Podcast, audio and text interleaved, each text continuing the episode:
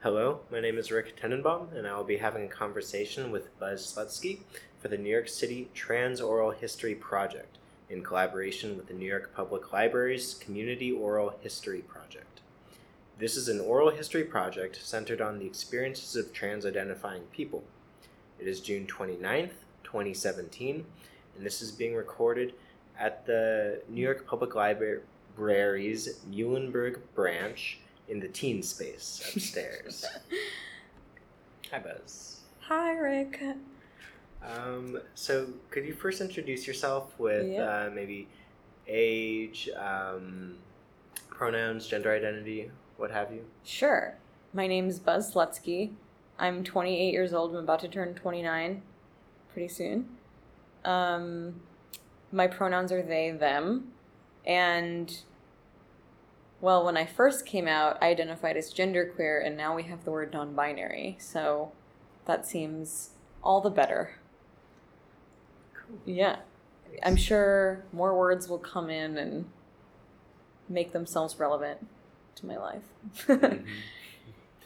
Alright, So now, um, I guess first, just tell me a little bit about where you're born, your upbringing.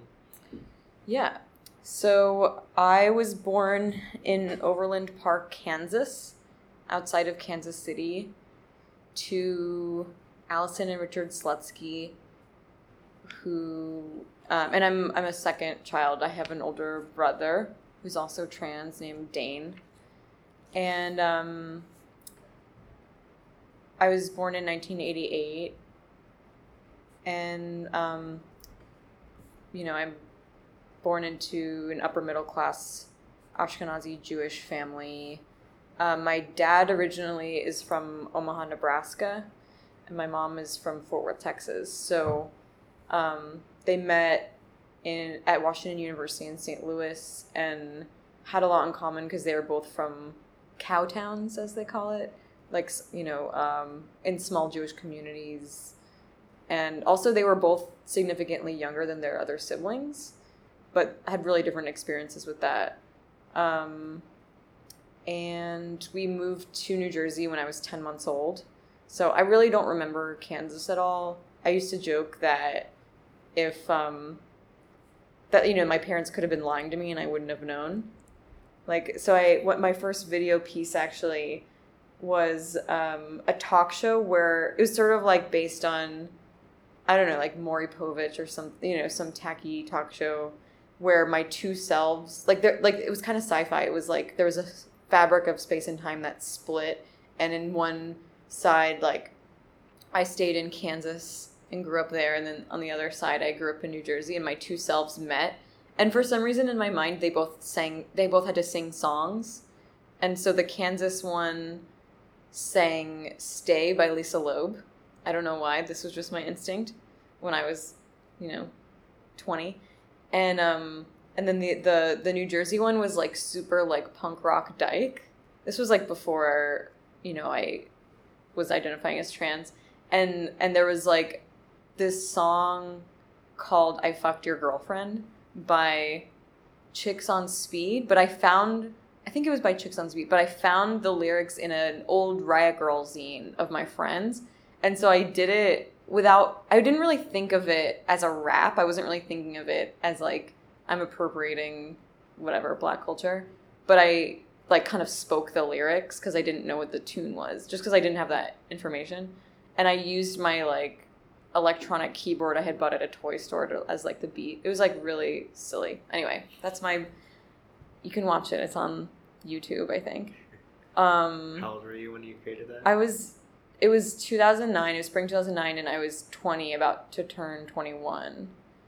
And um, yeah, I'll get to that. But anyway, so yeah, I um, I grew up in New Jersey in a town called Maplewood, which is the same community as South Orange. Like Maplewood and South Orange share a school system. They also share, um, like the the Jewish community. It, like the synagogues there, there it was very much like both. Like there were two synagogues that shared a Hebrew school, so I kind of always felt like two synagogues were one synagogue, two towns were one town. It was a very like hybridized place. Also, um, Maplewood South Orange is, you know, kind of known for being a very racially and economically diverse suburb as far as suburbs go. Like usually suburbs you think of like extremely homogenous or like you know everyone's the same class or race. Um, but you know, I went to a Jewish preschool and then and you know, most of the people there were Ashkenazi Jews, not all of them. And then like from K through 12 it was like totally mixed. Although every like elementary school was was totally mixed. Middle school there was a little bit of leveling like they would sort kids out into different classes based on their like presumed like academic level and of course that was racialized. And then it got even more racialized in high school with like even more tracking and leveling, but in high school um my my class year had um, been the first.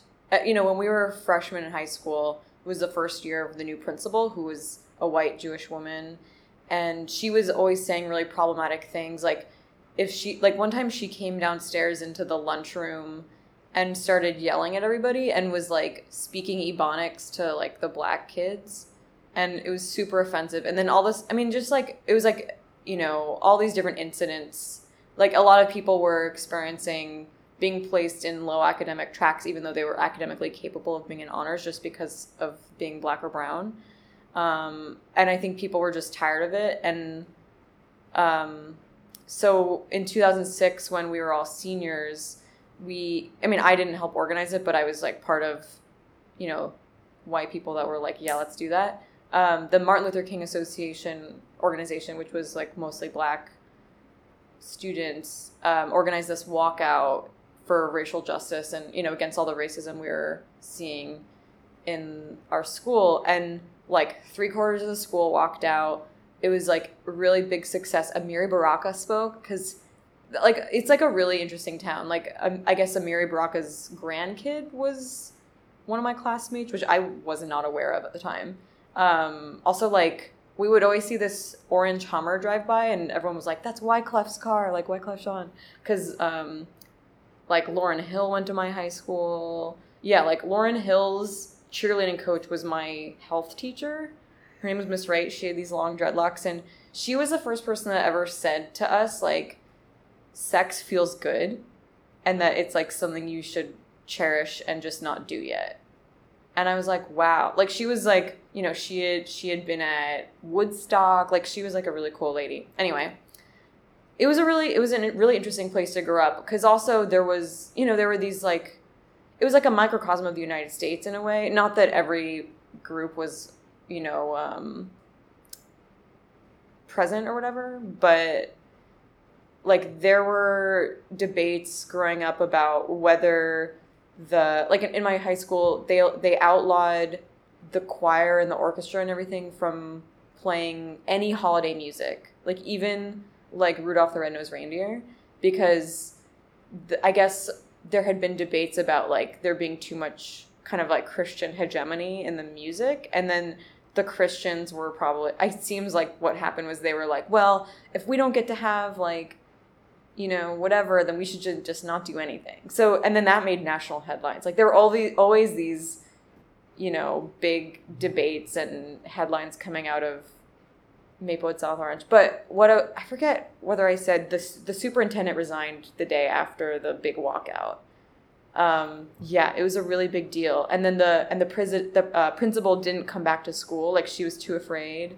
There was all this stuff happening. Like it was such an intense time, and um, like my poetry teacher was having a nervous breakdown. It was just like such an intense time. Um, like I remember going to a lot of school board meetings to support different causes, which I had never done before. So anyway, that was sort of um, part of my politicization, and then also, um, you know, just being queer in high school was really confusing because, you know, so I came from a family that could afford to send me to programs that interested me in the summer, which I was really lucky and fortunate to have, and so I would go to these like art artsy weird kid programs and be like, "Oh wow, I'm like attracted to like all these different kinds of people like gender wise."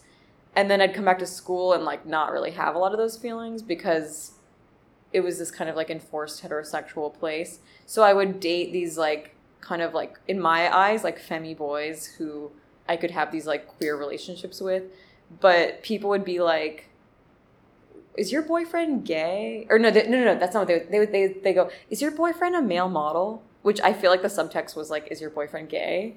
And then I always wanted to be like, "No, but I am." You know what I mean? Like it was really silly, but but no, in high school I was very like um high femme in like a silly like I thought it was like this like fun silly thing. I would like make a lot of my clothes and uh, like put bows on things and like it was kind of like a little girl thing. And then I think I at a certain point I was like, but I don't know how to transition from that to like a woman. Like that really didn't make sense to me. And um I talk like a lot about that with my partner lately. Like you know, being a girl feels easier than being a woman or something. Because like being a woman, you just have to be. It, it's like serious. It's like you have to be this like serious adult, and a girl like you can be kind of like. It can be like a weird, fun, silly thing. I don't know. Anyway, um, let me go back though. So my whole childhood, I was always drawing. Um, my mom went back to school for psychology when I was a kid, and if I was sick and couldn't go to school, sh- she would a lot of times bring me with her to class um, in Newark. She, like she went to Rutgers, Newark, and so I would be like sitting in the back of these lecture rooms with a big box of Mister Sketch markers. Do you know those? Like they each of them smell like a different thing. Like they're one of them smells like licorice. Like they all have different colors that they smell like. It kind of I don't really know how colors can smell. It's strange. I have to go look look back at that. That's like a big root for me with drawing because I mean I also have been drawing with markers a lot the past few years. But anyway, um, so I'd have this like big box of markers, and I would be like terrified of making too much noise because I didn't want people to look at me. Because that day that my mom brought me, the lecture was about penis envy. And I was like, she was like mortified. She was like, this is like the worst possible day to bring a child to class. But I was just like drawing like pretty ladies in my book in the back. It was so funny. But anyway, um, when I was a kid, I really wanted to be like the best at drawing. Like that was a big part of my identity. Um, my grandma on my mom's side was an artist, and she she did, you know, drawing and painting, printmaking, sculpture, um, you know, all everything. And um, everybody always said, ever since I was little, I I never remember people not saying this, being like, "Oh, like Buzz takes so much after Grandma Sib," you know. Um, and my grandma was still co- quite cognizant when I was young. Um, I mean, I have this memory of her drawing an eye on one side of the page, and she wanted me to draw the other eye, and so she was trying to get me to like, in my mind, kind of like flip the image, and she was very encouraging of me. Um, but she um, got dementia when I was probably like between seven and ten. My mom and I were trying to figure it out. I can't remember really remember, but um, and then she was pretty much like, you know, in a vegetative kind of state for many years, and then she died in two thousand five. Um, and then I'll just keep going with this topic. When my grandpa died, when her husband, um, my grandpa Jerry, died in 2010, he was a very small man. Like that whole side of the family is very little. If you can't see on this recording, but I'm like five one and a half. I'm very small, and um, like I'm tall for that side of the family, if you can imagine.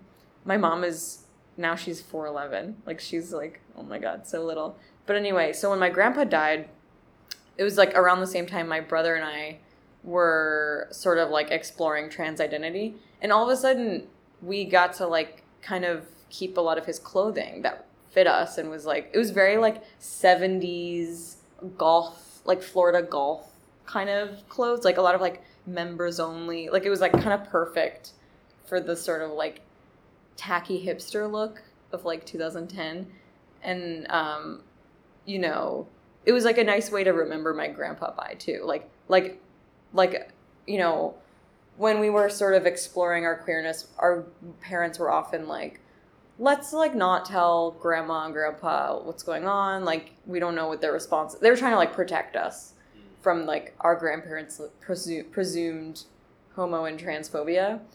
And but then like actually our grandpa really like helped us find our like fashion voice in a really interesting way. Um How old were you and your brother at that time? so my brother is two years and nine months older than me. I turned 22 in, in July 2010. So I guess we were like, so it was like August. So I was 22 and he was about to turn 25. So was, yeah.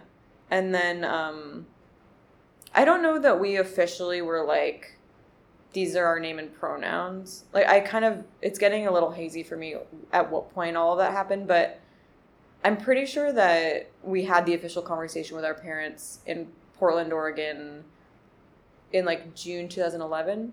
I think that's when that happened. Um, my, my brother lives in Portland, so it, it had to be like during a family visit or whatever. But then um, my parents live in New Jersey still, and so, and I'm super close with them, especially my mom. And so, you know, after my brother and I came out, I kind of spent a lot of time like explaining it all to my parents because I think you know my brother went to Wellesley College and you know women's college and he started exploring trans identity academically. He was he did his senior thesis on zines that trans people made about their medical ex, you know experiences with like medical stuff and kind of critiquing doctors and like the medicalization of transness and all that.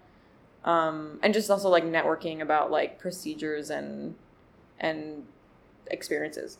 Um, and so that was like sort of his way of doing it. And so when he approached my parents the way he said it was i'm trans identified and i think that they were just like what? Like i think you know there all of the the like mainstream ideas about transness like a person trapped in a body like i think my mom knew that like those narratives didn't really make sense to her. And um like i certainly don't feel like i'm in anything trapped in a body. I definitely had a pretty feminine experience because i'm a i'm a pretty feminine person. Like i don't you know i'm i i definitely have like a coexistence of like gender energy or whatever. And i think um my brother is similar. Like we've always you know growing up we were always the girls. We always had like the same the same like jewelry or you know things like that and um it's not it's not surprising to me that we had such a like parallel coming out experience because I mean it, it was interesting because it really happened separately. Like I was at Sarah Lawrence and he was getting his he was in Boston getting his post back in computer science um, at um the hell the Brandeis and um, we would be like on the phone during spring break you know none of my housemates were around except for my one housemate who ended up also being trans, which is really funny because we never talked about it at the time. But um, and I was like, he was like, I think I'm trans, and I was like, me too. I've been hanging out with all these trans people in New York, and but it was you know, I think he might have he might have like said that while I was thinking about it, and then later I was like, yeah, me too. Or I don't know exactly, but um, yeah, it's I don't know. We're just sort of I don't have any explanation for that. It's just sort of like like I have a very spiritual perspective of like souls and everything more than a lot of people. So I definitely believe that like my soul chose my family and that like this was these are all the lessons I my soul like needed to learn on my journey or whatever. And I'm sure that like it's helpful for both of us to like have another person in our family, you know? I think it's like a nice thing even though I mean, of course, we have slightly different experiences. Like my brother was on T for a few years. I've never been on T, but I had top surgery and he didn't. So we kind of had like different strategies for gender stuff. Um, I, I kind of went back and forth a lot. But oh yeah, so and also I should say that um, in high school, my brother and I were that was like our closest time. Like um, he had this poetry club with his friends and they were super inclusive of me. Like when we were kids, I think the age difference, he was a little bit like, go away, like you're annoying. And then in high school, we were kind of finally in the same maturity level and and his friends were like him and his friends were like very welcoming of me and so um i always kind of spent a lot of time with people older than me i think partially because i had an older sibling and anyway, we started doing this poetry group and workshopping each other's poetry. And I think that's really where I started learning about writing and and how to work with a community of writers. And um and also kind of like an emotional support for each other. But um but I was also getting a lot of encouragement from from art teachers both in my public school which had like amazing arts it was really amazing. Anyway um and then like the summer programs and everything. So yeah my family was really supportive of me growing up. And what was your high school called? oh it was called columbia high school. It's it's um it's about i think like 2500 students. It, but it's physically in Maplewood, but it's the Maplewood South Orange School District. And um, just for fun, I went to South Orange Middle School and South Mountain Elementary School, just for fun. but um, yeah. Any other questions for now? Um, I guess um, during high school, Mhm. how, what were your interactions with um, other peers like? Oh yeah. Um I was well my high school was like really weirdly not like I was saying to you before my college I felt like was way clickier than my high school. Like my high school I felt like it was so diverse and everybody was sort of just into what they were into. Like my I don't know about other people, but my experience of it was that no one there was no cool group because everybody was cool in their own way and and like you know, I'm sure there was bullying, but I really experienced more bullying in late elementary school from people that I had been really close friends with before, like more like backstabbing girl kind of crap. Like I, I didn't like in high school. I don't know whether it was just that I was like a cool weird art kid that like nobody really wanted to mess with me, but um, I kind of I hung out a lot with the kids that were interested in um, experimental music and indie rock and stuff. Like a lot of my friends were in bands, and but like um, mo- mostly I really and I also really connected with um, the kind of social justice crowd of kids. Like I was really involved with this group called Anytown, which um, is like kind of like a national nonprofit that does like diversity. It, it's like it's it's kind of like I don't know. It, it's sort of like an anti-aggression training without any of the tools. It's just kind of like to to be like, wow, like you have privilege or not, you know. Um, and then they would like, but it was it was like delegations of st- like little groups of students would go to these camps over the summer for a few days and kind of have their minds blown or whatever, talk to each other about their experiences, and then we would all go back to our school and try to like make change somehow. Um, and that was like a really frustrating experience because they didn't really give us the tools for that. But I suspect that they didn't actually want us to change anything, which was weird. I'm not really sure. It's interesting, but I mean, whatever. I think. Um, oh yeah, and then I I also was one of the co-presidents of the Spectrum, which was like the queer. We didn't use the word queer at the time, but it was like the Gay Straight Alliance. Um, and then like me and the other person that ran it at the time were both identifying as like bisexual, and then um, we had a lot of like I don't know. I think that was also another situation where we felt really like underprepared to deal with kind of like the amount of trauma and desperation students were coming in with as far as like they were getting a lot of um, backlash from their families and I yeah I, I was like totally unaware of how to deal with that since you know I didn't have any personal wisdom because my family was like pretty accepting. So um, but um but yeah i found some really nice friendships there. And like that's also how i found just support from teachers. Like i think like i feel like you know like uh i had spent so much time with my brother and his friends especially because i gr- had grown up with some of those kids.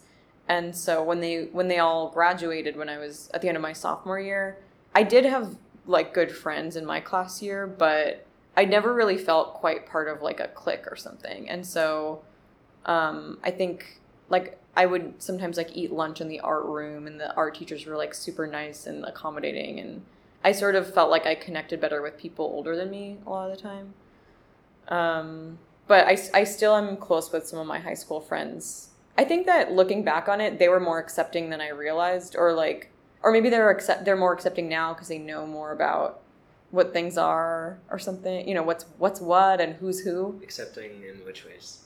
like um like i remember when i graduated high school i stopped talking to my high school friends because i was like i'm exploring my queer identity and like i don't want to feel like pressure to be who i used to be.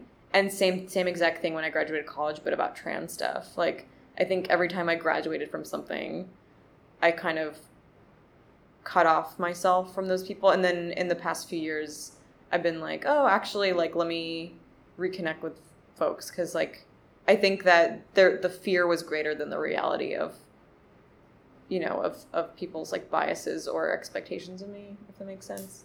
So um yeah i feel i feel really lucky that you know like a number of my high school friends are they they all ended up in like public health and stuff which is really funny.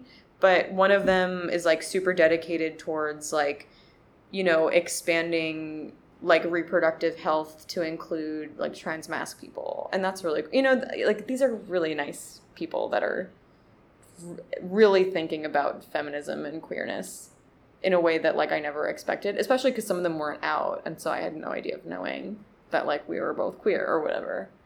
So, yeah. Um, and then um, when I got to college, I became really close friends with um, some people that were doing that were really active in the feminist organization on campus. And um, What was it called? it was called Flux, which at the which like didn't really stand for any, like we kept like coming up with different things of what it stood for. It was like feminism, liberation, unity, xylophone. Like it was kind of silly, but um, so yeah, I got involved with that right away because they were making zines and I wanted to be like drawing in a way that was like politically relevant. Um, and the campaign work we did was mostly around sexual assault prevention and um, like basically the we figured out like one of one of my classmates had been sexually assaulted the summer before but when she got to school there were no resources for her and all of the different um, offices were saying go to that office go to that office and um, it was like really traumatic for her. And so we um, we were basically we put up signs around campus that had all of these forearms with fists at the end like punching across the page. And then in between the forearms it said do you know what to do if you're sexually assaulted? Because the SLC administration doesn't. And they got so upset. And so they were like okay like well like come talk to us. Like we'll do what you want or whatever. And ultimately they didn't have like quote unquote enough money or whatever. I mean, the school literally didn't have an endowment until like you know, the 70s. Like they are they don't have a lot of money. What school? Sarah Lawrence. Um anyway, it's I mean, it's like so ironic cuz it's like a very wealthy it's like a very like elite institution, but but it I don't know. I guess they try to whatever like balance out like scholarships with people who can pay. I don't know, whatever. So they they didn't have money to allocate for like a specific person that we wanted them to hire for all the sexual assault related stuff. Um, but they did let us like really like rewrite the policy, like the sexual assault policy, and so we tried to do one that was like based on the Antioch policy of like consent at every step and whatever, which is like I think the best you can do in a college. Like I think that that work is really important. I think a lot of people have like are like, well, I don't know if like consent models are like really that practical. Like privately, I don't think people publicly, like no one that I respect publicly said. Anyway, Mhm. I'm just doing an aside, but like, um, anyway, um, and then one of my friends from that time ended up like really professionalizing in that area and like ended up being being that sexual assault person prevention person at um, the University of Austin in Texas. So that was really cool, like being able to see how like something we did together really propelled her into her career. Um, but yeah, so that was sort of my crew. I also organized through that group a lot of little shows and stuff. Like I had different bands come to campus, and sometimes they would sleep in my living room. That was really fun. I had Mika Miko and um, Pre, like Pre, I think Pre opened for Mika Miko or something, and I was like obsessed with Mika Miko. I was so excited. And my dear friend Spencer, who ended up passing away in two thousand eight, he showed up to the the show late because he thought he was like, be, you know, being cool and like showing, but he ended up missing the whole thing. I felt so bad. Oh, I miss him. But um, and then I also brought well, my friend Megan brought Kimya Dawson and Mary Timony, and like it was really fun. We because we did have like activities fees we could use or whatever. So we kind of figured out how to use the system of like the student activities council or whatever to bring like really rad people. And then my senior year, I brought this like it was called. um Oh, and we we always organized the the gender fuck symposium like ever since my first year. And I remember the I we Megan and I we laughed so hard because we were trying to come up for names for this like genderfuck symposium or like all the different events. And I love naming things. Like I'm really into puns and like wacky languaging. And so we called our dance the Nancy Pants Barn Dance. And it, we had like a kissing booth. Like we got really into the theme. It was really silly. But one of the runners up was called Rimo Rama. it was like, so silly. But um, yeah, Megan and I had a lot of fun. And then, um, yeah. And oh, yeah. And then my senior year, I brought um, world famous Bob, Dave End, and Glenn Marla. And they called themselves, ah, what was it called? It was like the gender something. But anyway, um, it was like a very gender weirdo centric performance evening, and I was really proud of that. Um, yeah, so that's kind of oh yeah, and then of course I um my first year I also joined SDS, which was like student. It was the reboot of Students for a Democratic Society, which was like um like a broad based leftist, you know, multi issue student movement in the 60s that famously was um, I guess like taken over by the the Weather Underground. Like basically, the Weather Underground had stolen all of the record of all of the um, membership records, and they burned it all. And they basically like forced everybody into this like kind of militant organization. Um, and it's kind of ironic because so SDS was rebooted in 2006 on Martin Luther King Day, by also a lot of like white students at like private colleges. It was like it was like a very similar. I mean, it wasn't all private colleges and it wasn't all white students, but it really suffered from a lot of the same problems of like you know patriarchy and white supremacy and like heteronormativity that like the previous 1960s organization had and um like you know i was really active in the i was more active i started in um the fall of 2006 i guess and then I got really active in 2007. It was like a very big part of my social life, um, where I would I would like drive multiple hours to like different conferences to like you know work on these like anti-war projects with other universities, um, and I was really active in the women's caucus.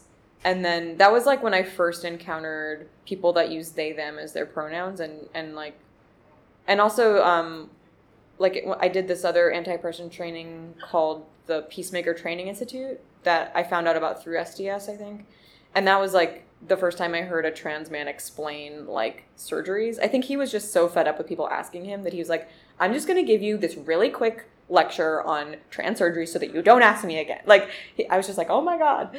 And so like that you know, that whole year was I was like, "Oh, like I kind of like these people." Like sort of hmm, could part of me be like part of them?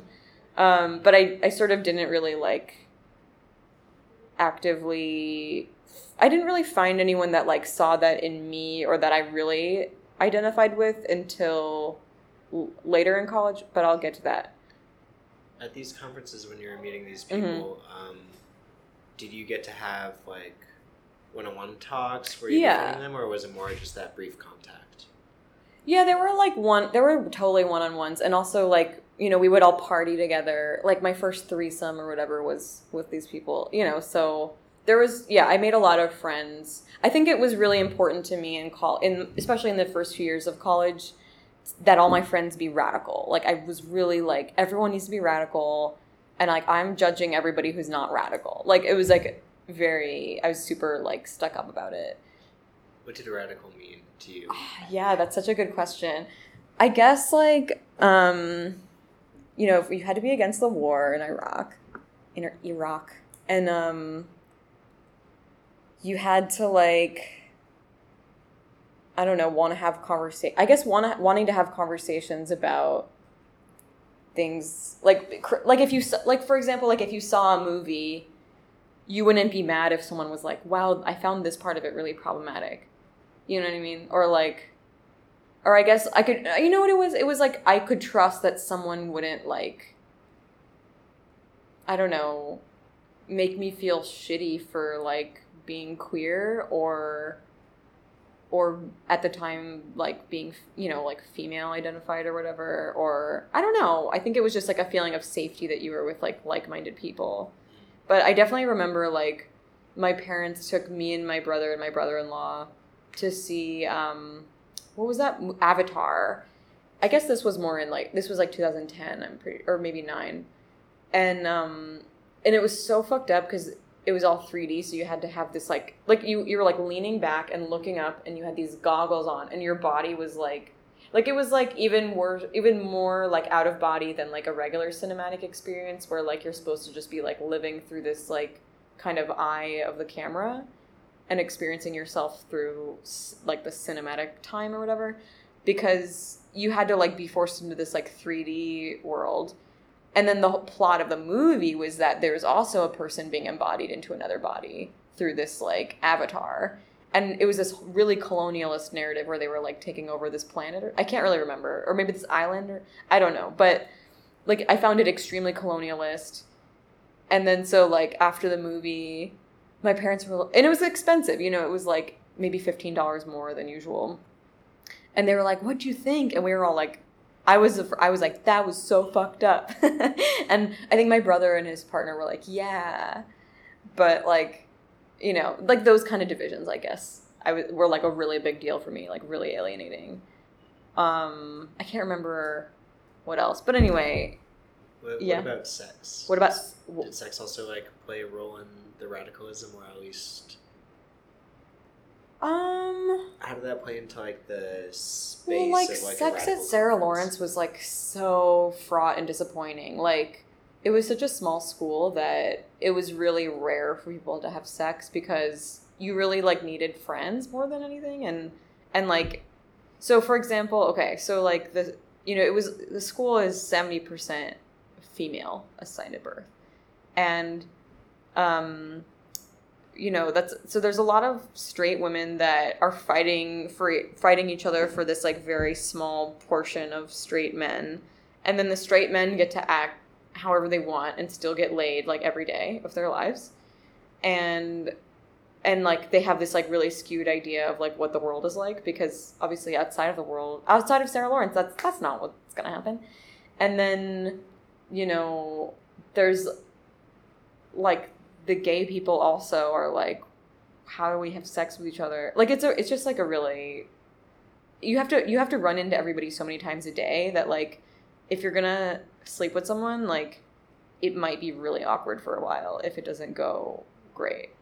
So you know i had my first girlfriend when i was 19 and she was like a year younger than me and i think i was like really attracted to her but like i think i i think it it wasn't like a it wasn't like you know it wasn't like a love connection i'm sure. But i think like i was just like desperate for it to be like a bigger relationship than it was because there were just few so few options. It's like a, a lot of pressure was put onto relationships you know? Um and then like you know there were times when like i was like in love with my male friend who didn't understand you know i've had a lot of experiences where like like people were like identifying as like straight men and like didn't understand me being attracted to them and like what that meant. Or they were gay men or or queer male assigned people and like it was like what do we do with like i think there's it just gets confusing sometimes for people. Um i don't know. I had like a little bit of sex at sarah lawrence. I don't think that anyone had a lot of sex at sarah lawrence. I think i was i was very lucky to have sex at sarah lawrence at all. Um and then like i had this really good friend that i was friends with the whole time and in the beginning she like had a crush on me and we kind of had like an art connection like we were both interested in the same like kind of feminist art tradition. Um and then like we ended up dating briefly my junior year but like she was having a lot of mental health problems and so it was better for me to just be like a supportive person for her. And that was like fine. And we're still friends and you know that's nice um, but i had so i had this best friend who was like a fem cis woman and her idea of queer relationships was a fem cis woman and a trans man and she had this very kind of butch femme narrow idea of queer sex and so as I was kind of like coming into my queer identity, I kind of felt for at least like a year or two like that had to be my framework. And so I think that I I really tried that. I really gave it my all. Like I gave it a lot. Like I try I tried really hard to like be this like femme cis girl that dated trans men. But then like through you know, I finally whatever like had sex with a trans man at the end of 2009 and then like when I was actually there with him, I was like, you know, I've always I kind of admitted to him I was like I've always kind of felt this like kind of like faggy side, and he was like, oh yeah, I totally see that, and like he really validated it for me, and then, you know, he kind of like we're friends again also actually, but there was a period where like, you know, his ex girlfriend came back into his life and like whatever. He was kind of in this place where he was really interested in like butch femme dynamics. And i think that like i I kind of did never really fit into that enough for him either. Even though whatever we became kind of like trans mask buds later on, like when finally when I moved to Brooklyn, um, just because we ended up being neighbors weirdly. Like it was it was cute. Um, and then and then the friend that was trying to push me into being a femme cis woman fell in love with him, and then like, oh, it was you know there were all these times when like my friendships were my my friend group dynamics were threatened by like you know this idea that like I have to have a trans man and I have to get him drunk. Like there was like a lot of that coming from my friend. So um, I would say that like even though I really cherish that friendship and the time that we had together, like it really like it all it, at the same time it introduced me to trans people. It also like prevented me from really being able to like access my own narrative within transness, I guess. And like have and like being able to have like trans community in a way. But uh, you know, whatever. I I do miss her in a lot of ways cuz like we had so much like activism together. But um I definitely am happy that like I've found people now that like like so ba- okay, so here's what happened. So I was um I was a senior at Sarah Lawrence. There was an event that came to town called the Tranny Roadshow, and it was like all these different trans performers. It was like a cabaret act kind of. And um, I had seen a lot of YouTube videos that year from Red Durkin and like Charlie Arp and Julie Blair. Like the three of them, like, because Red and Julie had known each other in Bloomington and like they had wor- later I found out they had worked at this bake shop together. I forget exactly how they met, but they started making all these videos together about being trans, and then they like went to the Bay Area to visit Charlie. I don't know. I had seen these videos that like there was this one that was like, um, this would have never happened if I wasn't a transsexual. Like they're all it was like these comedy videos about like fun like you know how hard it is to take out the trash when you're trans or things like that. Um, and so those kind of went viral because it was like the first time trans people were like using YouTube to make fun of like cis normativity, and everybody was like really excited about that. Um, there was like a kind of new vocabulary or or media happening for trans people, and then um, I went to that show, and for some reason I started talking to Red, and I was like, "Hey, Red, like." I've been thinking a lot about. Oh yeah, I was sort of in my mind, in the back of my mind, I was making fun of my friend who was really fetishizing trans men, and, and ironically, like, kind of you know, creating these really like sexual pressure on them, even though we had done all this like sexual assault prevention. It was like really fucked up. But anyway, um, I was like, I was thinking a lot about Grease 2 and how um, um, the the like femme woman sings this whole song called Cool Rider about you know there's this like preppy guy that's into her he's like Australian there's always this like whatever white outsider person.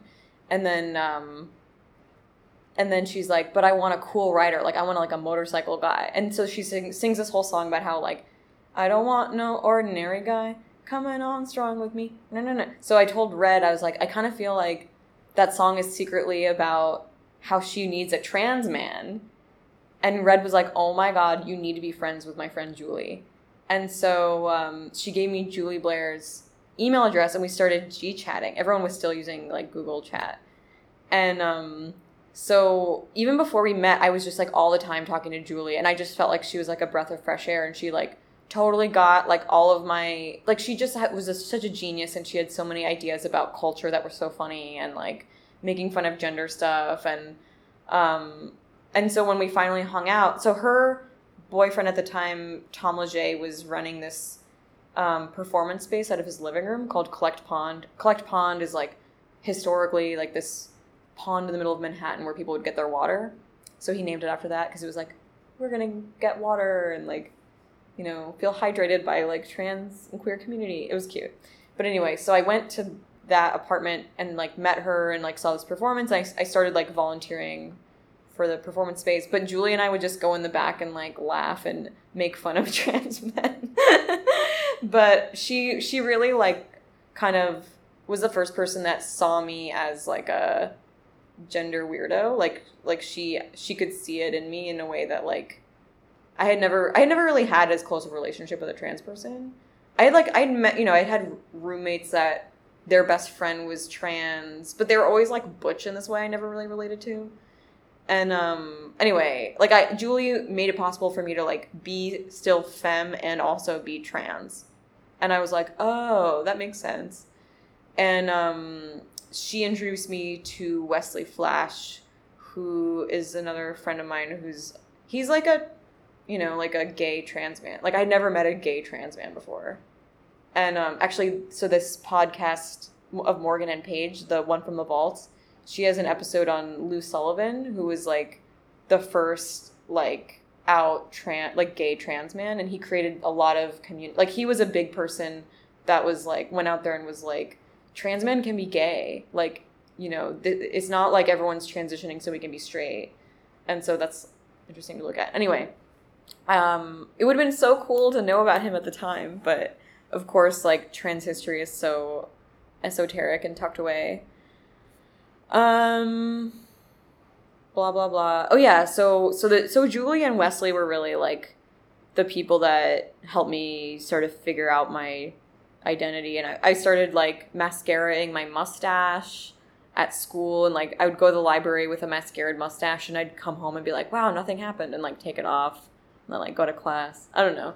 I was like wearing a lot of bows in my hair and like pencil skirts. I just sort of went straight from that into like like at first I tried to like wear butch clothes and something about it I just felt so gross like wearing baggy pants. I was like, ugh. And so it sort of took me a while, but and then like so I moved to Brooklyn. Oh, I forgot to say the whole thing about. Okay, so is this okay? I'm just going. Okay, so summer of 2009. Okay, so let me back up a little bit. So my first year of college, I studied like religion and painting, and I was sort of like, what? And I also st- I took this sociology class that where I first saw Paris is burning. That was amazing. My my teacher Shahnaz Rouse, props to her. I mean, there's problems with Paris is Burning, but it's like you have to see it, you know, to know. Um, and then, and then I started studying like economics and labor policy, like labor studies, and I got so my um, my sophomore year, I got really interested in um, like labor issues, and and that was something I was working on with my friends, and like we had like activism we did for class and stuff, and um, and then I got like through through that class I got involved with well I, I started learning about the um, struggle for domestic workers rights in New York State. And and then I found out by with like a really chance encounter I found out about this organization called JFREJ Jews for Racial and Economic Justice. And um, they were working on a campaign in solidarity with domestic workers. And so they were organizing employers like Jewish white mostly white. Not, I mean, I don't want to say that all Jews are white. Like, whatever. A lot of Ashkenazi Jews are white. Um, so, like, Jewish employers of domestic workers, and then like helping, you know, get like with like Jewish connections, I guess, like getting the attention of like legislators and then kind of navigating the legislators' attention to the stories of domestic workers. Like there was this whole strategy of like kind of like leveraging privilege in order to like you know be in solidarity with domestic workers because basically domestic workers and farm workers were the only two groups of workers that were left out of the National Labor Relations Act in the 1930s. And so, and it was because it was like a deal that the North struck with the South. Like basically, it was like it's, it's like reinstitutionalizing slavery. Like there didn't have to be labor regulations on domestic and farm workers. So I was really upset about that, and um, and I and I was kind of looking for Jewish community with queer people. Like I really needed that, and the Jewish community at Sarah Lawrence, like, was it, it, I didn't know if it was really safe to be like against Zionism in that space. Because like, you know, I was really involved with like all these radical groups that uh, there were all these Jews that didn't feel good about apartheid, and like we were really upset about what was happening in our names and um, anyway so so finally i found this group. It wasn't working specifically on like anti-zionist issues but everybody in the group was anti-zionist and we're all queer pretty much and working on this amazing labor campaign. So i threw myself into that while i was still at sarah lawrence. Like i was commuting into the city to go to these meetings. It was and i was like i was like 21 like i was like a baby with these like adults that knew everything about organizing. But it was really good for me. It was like my it was the first time i ever went to queer parties was through JFREJ you know the first time i like you know, met someone I could like buy weed from in New York or whatever. I probably should have said that. Whatever. Um, you know, so it was really cool and um, and I would organize the I would t- I would use the Sarah Lawrence I, I, I got my license within Sarah Lawrence to drive a 15 seater van and so I would check out vans and I would drive people up to Albany for these lobby days where we would like lobby for domestic workers' rights. But I got so upset all the time because all the students were like I have class. Like nobody could like conceive of of like missing class for doing something important for somebody else, and it really upset me.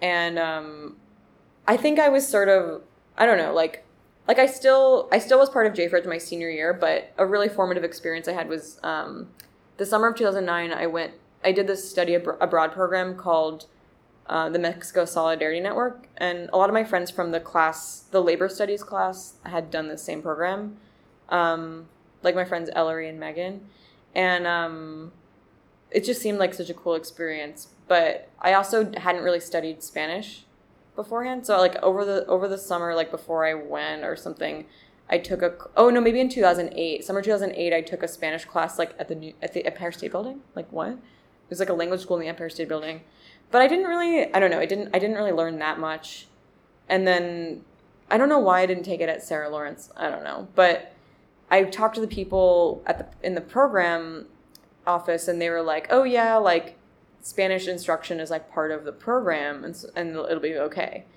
And then I realized once I got there that the reason they were saying that to me is because they were under enrolled because of the swine flu epidemic that was blamed on Mexico and because of the recession. There were it was supposed to be a, stu- a group of like 18 students but it ended up only to be four to five. Like there was five four of us that were on the program most of the summer and one extra person that was just there for the um, for the zapatista educational center. That was like the first three weeks.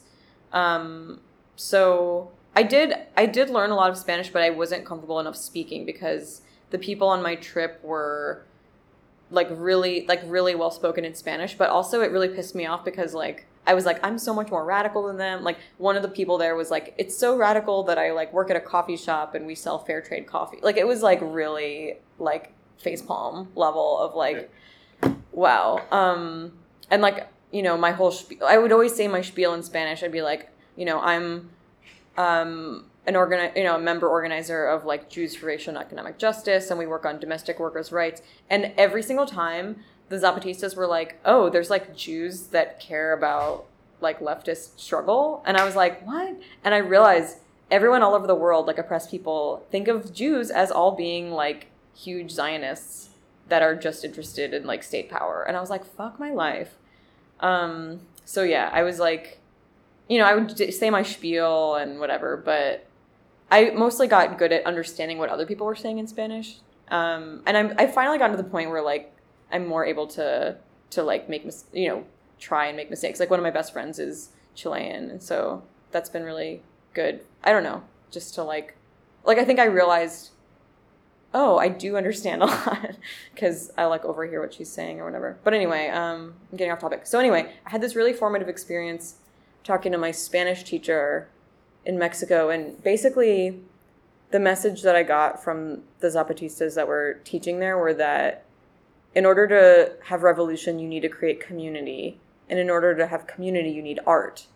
And a light bulb went off for me. I was like, what am I doing trying to do organizing that like I'm not I'm like not doing a good job at? Like I felt I looked back at my time in JFREJ and I was like, I spent so much of that time in that room like making jokes and like, you know, in in in trying to like bring the p- community together. Like making jokes and like making cool banners and stuff and and I would get so upset when I would have organizing failures that it didn't like I just I would get I would get like angry at people. I was like I'm really bad at this. So when I came back to school in the fall, I still remained you know active in JFREJ for that year, but um, most of my instead of instead of doing also like in addition to like printmaking or whatever, instead of doing like labor issues or economics, I wasn't it wasn't my passion. You know those subjects. It was interesting. I'm glad I know about it and it's come up in my work, but I really dedicated myself to like contemporary art history and sculpture and video and performance and writing and drawing and kind of all the things that I do. And so that that was like I think that was really important for me and um and then that next year at Sarah Lawrence I started really making connections with mentors that um that helped me make the transition into living in New York and you know being an artist in New York and um, and really finding actually queer art community because so actually so my junior and senior year I took this class from Jeanine Oleson. Um, she's a lesbian and a sculptor and photographer, and um, she teaches at Parsons now. But um, at the time, she taught at Sarah. She was a visiting art visiting professor at Sarah Lawrence, and I took her class for two whole years. And at Sarah Lawrence, you meet individually every other week, and so I had like all this one on one time with her and so she was like a really important mentor for me and she ended up connecting me with visual aids which is um, this organization in new york city that's an archive and um, an archive of, of artists who died of aids and also who are living with hiv and aids and also they do projects um, like art exhibitions and public programming um, about you know doing prevention work but also kind of like historical work. It's just a, it's just like a really amazing intergenerational community of of artists. You know, mostly queer people or a lot of HIV positive people. So um, I just am so grateful for having visual aids as a community to plug into when I graduated because I, I just learned so much about about my own community's history through just going to stuff and I met I met so many of my friends from after college through that. Um, so that was really great that Jeanine connected me with them. And um, yeah. What kind of events would Living Aids have? Visual aids. Oh, visual aids. Yeah, yeah, yeah. So visual aids. Well, first of all, I my the summer I graduated from Sarah Lawrence, I was an intern slash volunteer person there, and I was mostly at the time I was mostly like digitizing slides into their archive, but also they had these they did these editions of little um, little kind of trading cards that they would have queer photographers shoot of people and then they'd put them in these little packets with condoms and, and lube and stuff and they would like have big bowls of them out at different you know gay bars or whatever or different events and so i'd be like stuffing these packets and there there would be sometimes other volunteers that would come in that were like you know and people that weren't doing it for like career development but who were just like either artist members who were in the archive or just really nice people. so I met I met a lot of people that way. Um, you know, just I just love having intergenerational connection. I think it's so important. And you know, as a Jewish person, I grew up around so much of that. Like there, you know, in my synagogue, there are a lot of generations and there were always a lot of people at our house for holidays and stuff. And then but as a queer person, you know, you're not just like automatically connected with a legacy. And so I, I feel really lucky that I connected with that. Um, and then also, um, it's sort of related to visual aids, but not exactly. So, and then at the end of that year, okay, well then, and then I started, um, and okay, so then also that summer I was interning for art in general, and so I started kind of moving more. I was trying to like, I don't know. I think I was trying to get a job doing like cura- curatorial assistant work, but you really can't get a job doing that unless you have a master's degree in like either art history or curatorial studies. So I really just did a bunch of internships, like learning about the museum system and um, the art world, and it was actually like a really disillusioning experience. And the, and at the same time, I started doing childcare, and that was really interesting, but you know also disillusioning and frustrating. Um, and then at the end of the year, I had got you know I'd kind of learned how to like organize a checklist for an exhibition and and the basic administrative tasks required in organizing an exhibition. I'd also I'd, I'd worked both for a curatorial department of New Museum and also for the exhibitions department of New Museum, and so um, that was a really good combination of skills because I got this email and um, it was looking for artists for a show about queer history that this person Hugh Hugh Ryan was going to curate in his apartment, and you know it was sort of an informal email. It was um, going to be part of this event series called Quorum Forum. And um, so that previous summer, the same organization had made this thing called Queer House Field Day. Have you heard of this? Mm-hmm. So Queer House Field Day was sort of like a fake field day, like from grade school, where, you know, but it was all queer. It was like, and the idea was that you, your team was the people you lived with, and you were like a queer house. And um, there were a lot of queer houses at the time. I feel like I don't know how big of the culture that is anymore, but I mean, I'm sure it'll always be part of the culture as long as people like can't afford their own apartments or whatever. But it felt like at the time it was a bigger deal. Um, so okay, so everybody, and then if you weren't, if you didn't live in a queer house, like I only lived in a like two bedroom at the time, so whatever. I had like a group of friends, and we all came up with like a name, and we all wore the same color, and you would show up with your crew, and then all the activities were like dildo ring toss or like pin the tail I don't know, pin the tail on the unicorn or like suck and blow. I was really good at suck and blow. I, I almost that? won. You know have you seen Clueless? Okay, so it's like you, you take a card out of your wallet. Like in Clueless, the way they did it is they had like a credit card and you would go and it, you would be sucking in so that it, the credit card was like against your lips and then you'd go to someone and then you would blow while they sucked and you'd all pass the credit card around and then like it was like whoever could like suck and blow the most to, so that you wouldn't have to kiss someone. Anyway so we did it with like this trading like these like um these like playing cards that were like uh, the little mermaid on the back. So anyway it, it was like down to the three of us i think. I think i i think i was like second place or something. Anyway i was really proud. But then it was so funny because at the end of the day everybody got a trophy so like this group of people that organized it had made these really they just took like a glue gun and like stuck a bunch of objects together. It was so darling because nobody knew everybody was like being kind of competitive and didn't realize that at the end of the day everybody was going to get a prize. And then we're all like oh and then and then everybody had to go across the field and dance over to your um to your trophy and then dance back and so then I think there was, it only happened like two years, I think. But then the second year, I had this umbrella, this like parasol kind of umbrella, and I was dancing over to my trophy, and then it got like flipped around, or I it dropped it, or something. It something embarrassing happened, and everyone was like, "Oh!" And then I picked it up and kept going, and everyone was like, "Yay!" It was really cute. Um. Anyway, so okay, so so that there was a spirit in like 2010, like end of 2000 10 or maybe like I think maybe Queer House Field Day was yeah, it was it was 2000 summer 2010 and summer 2011. Those 2 years there was so much energy for community events that didn't have anything to do with drinking or being at a bar or any any business or having to pay for it. Like it was this kind of I don't want to say it was anarchist because I, I don't want to I don't it was very like it's not like there was like a black bloc or something. You know what I mean? Like it was it was more like people were like DIY. It was like let's just have events at our houses to do skill shares and learn things. It was just like amazing. And of course, we all burned out really quickly because we were like, we need a funding structure and we don't want to become a nonprofit. Um, but anyway, okay, I got totally sidetracked. So anyway, I got this email from Hugh Ryan. It was after Queer House Field Day, but it was winter, and um, everybody.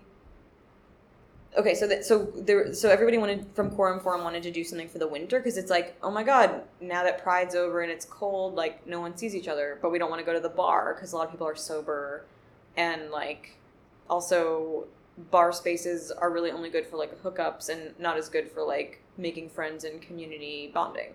So um so um, Hugh had for many years wanted to do this like art show about queer history in his apartment, and then when Quorum Forum sent out a call for submissions, he immediately was like, "Oh my god, that would be awesome to do that for this."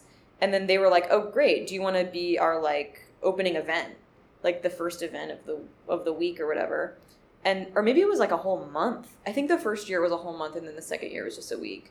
But um, and so we were the so and then i emailed him and was like hey i've been you know interning in the art world and i know a thing or two about curating. Would you want someone to help you? And he was like yeah i have no idea what i'm doing. I'm a journalist you know. He was also um, ghostwriting the hardy boys and nancy drew. Like he's a really interesting writer but he he's done some really great um, journalistic writing. Like he interviewed susan miller who's this like famous astrologer. It's really anyway she had a big following but um he's great. He's so great. But um okay, so then so yeah, and then we did a call for submissions and everybody submitted um so we wanted people to do like their own research projects and then kind of like have art that used their research in a way.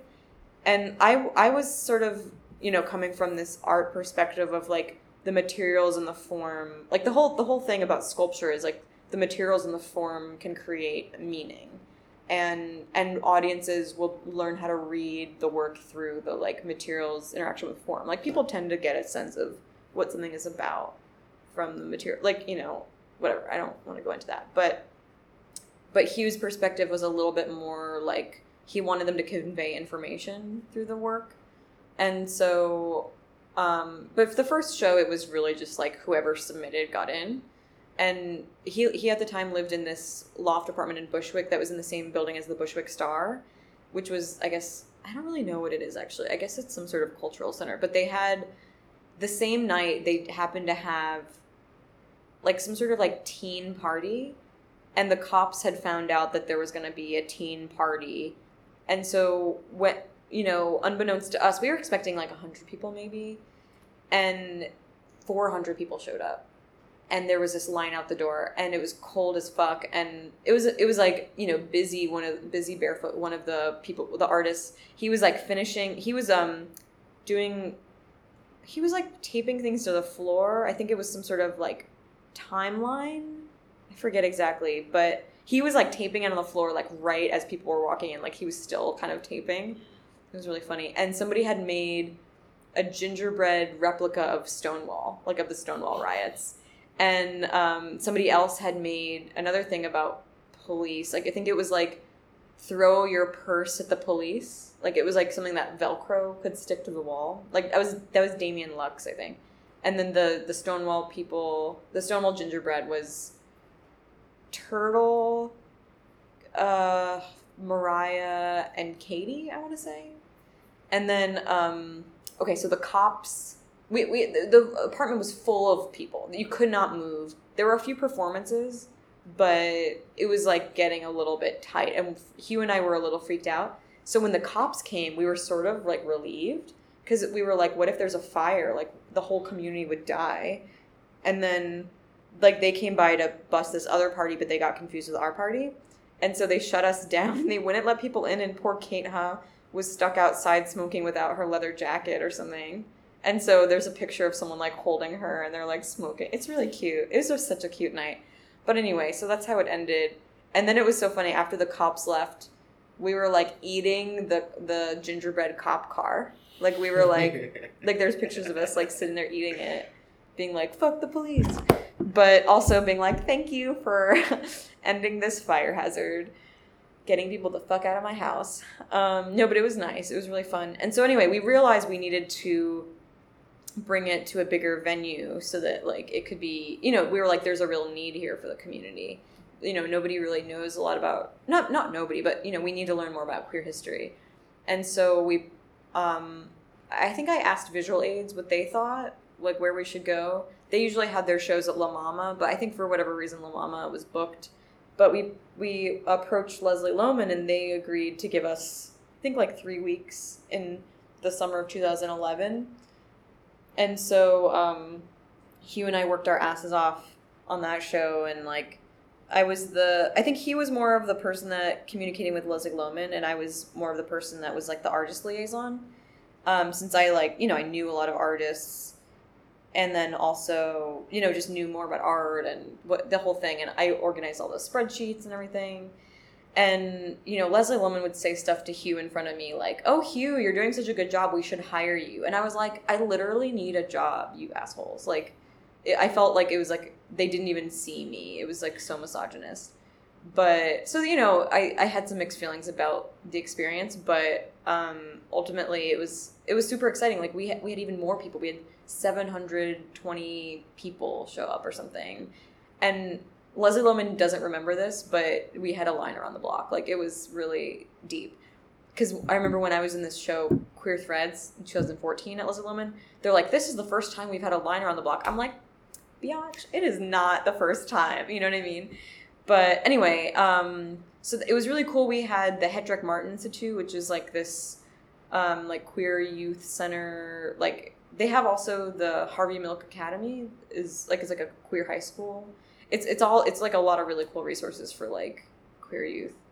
Um, they collaborated with us and they had their kids do art projects that we hung on the wall and you know, it was really nice. There were some really high quality things that people submitted. Um, that one, I think we did have to reject people because um, there were just too many applications. People knew about it more by then. And Hugh and I kind of at sometimes like butt heads a little bit about like what constituted like historical work. And it was sort of awkward for me because I had to reject people that I had specifically asked them for their applications. Um, where like I kind of felt like their work was like using archives in an interesting way, but he was like, oh, but it's not conveying information. So I think we sort of had a few differences on the kind of curatorial side, but and then so the next year I decided instead of curating again, I'm gonna. I had an art project I wanted to do, and so um, well, how are we on time? Oh my god! So I'm a good talker. So um, so for 2012, the summer show, we um, I proposed a drawing series about the French writer George Sand because I had had this poetry teacher in high school that had told us there was this woman who dressed like a man so that she could publish poetry and you know she was really cool and badass. And i was like huh that's interesting. But then it turns i was like there got to be more to this story.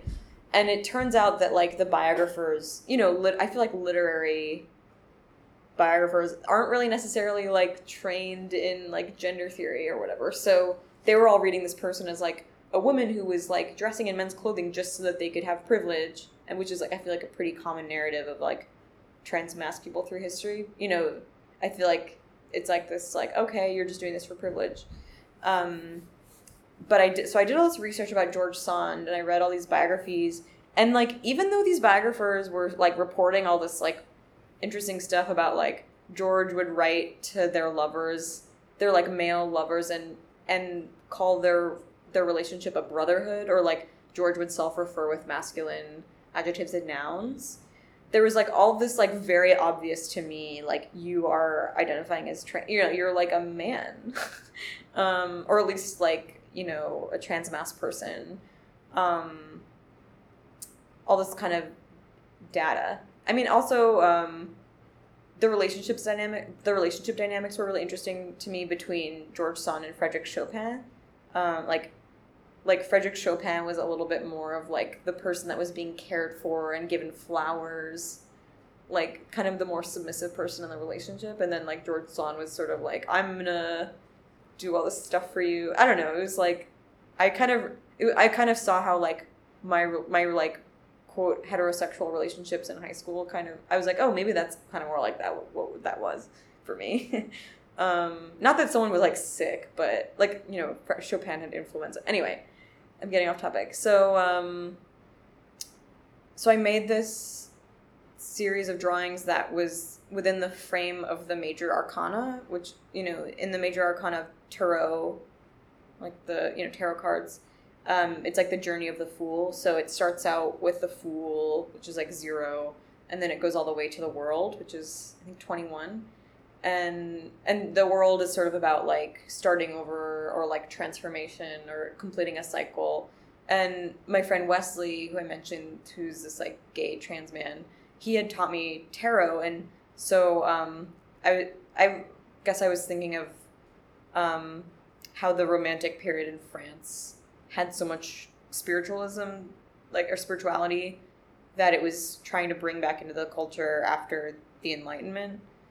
And I don't know exactly if like George Sand used tarot cards, but there was all this like really macabre stuff, like like like they dug up their father's skull and like held it and like talked to you know there's like all this really like super gothy stuff. So i was like great this is perfect. So i did all these very kind of graphic ink drawings that utilized french art history and um, and also contemporary queer photography and kind of mashed things up together and i also used like screen caps from this like you know film about George Sand and stuff like like I was kind of creative with my source images, but um, I always kind of was relating.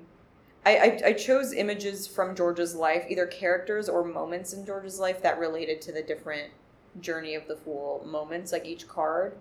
And so, um, anyway, that was that was my pop up museum project. And at the bottom of each drawing, I I wrote a little like blurb. And the other thing that was part of that project was I, I I was reading a lot about Patti Smith and how Patti Smith like first I that was when Just Kids came out. In the beginning of Just Kids, she's like, "Oh yeah, like I hated my breasts when I was an adolescent." And she had all these like really kind of like transy things that she was saying and I was like, "Hmm." And I found this unofficial biography of Patti Smith by Victor Bockris and I'm totally forgetting his collaborator's name but there was somebody else who worked with him on that book. And um, apparently, Patti Smith was also like really misogynist at times, and it reminded me a lot of George Sand, just the way that they were like using kind of like pushing women away or like feminism away in order to like arrive at some sort of like masculine identity for themselves.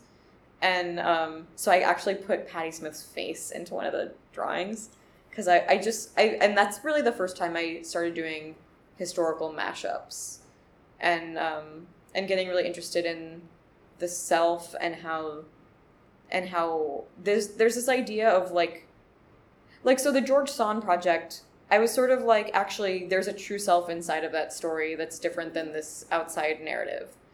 And then but I would but like like that was sort of the argument of that writing a little bit. It was like actually I think this person deserves like a closer look within like trans history. But um there I think subsequently I've my other projects have been sort of about the other side, which is like, okay, so there's this assumption in trans, like the way that trans people are talked about in the mainstream media of like, you're a blank trapped in a blank, or you're a self trapped inside a body. And um, I really don't relate to that narrative. Like, you know, as I said, my childhood, I, I don't really recall feeling like I identified with men or or I, that I I don't you know I think my brother like played with Legos and everyone was like oh that's like when when Legos came out with like pink colors we were we all kind of realized oh I guess that's seen as like a boys thing. But I don't I don't really ever I didn't really have a ton of things like that. I don't know like I didn't have like a stereotypical like trans masculine like tomboy childhood at all. Like that wasn't really my experience. Um and so I never really felt like a self trapped in a body or a self trapped in a life at all. And um and I and my mom was really confused when we came out because that wasn't you know what she had observed and so I needed to like find another way to talk about the way that the self relates with society and with history and with historical situations. And so um, the so I did another project.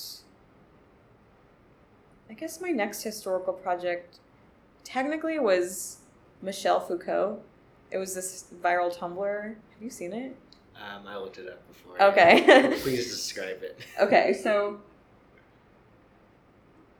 um so Michelle Foucault is a mashup I did in the summer of 2014 uh, between um you know, Michel Foucault quotes and Michelle Tanner from Full House pictures.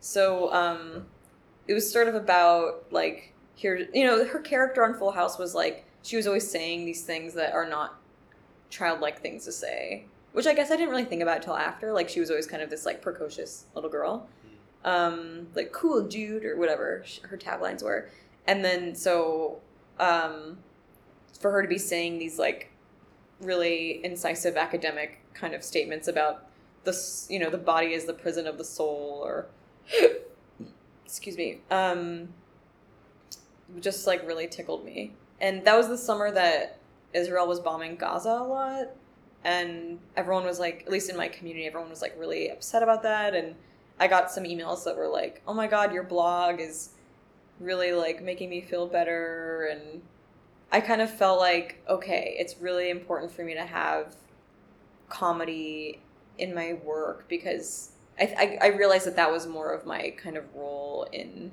social justice movements was like kind of to to like make art and make people feel good, I guess, or at least question things.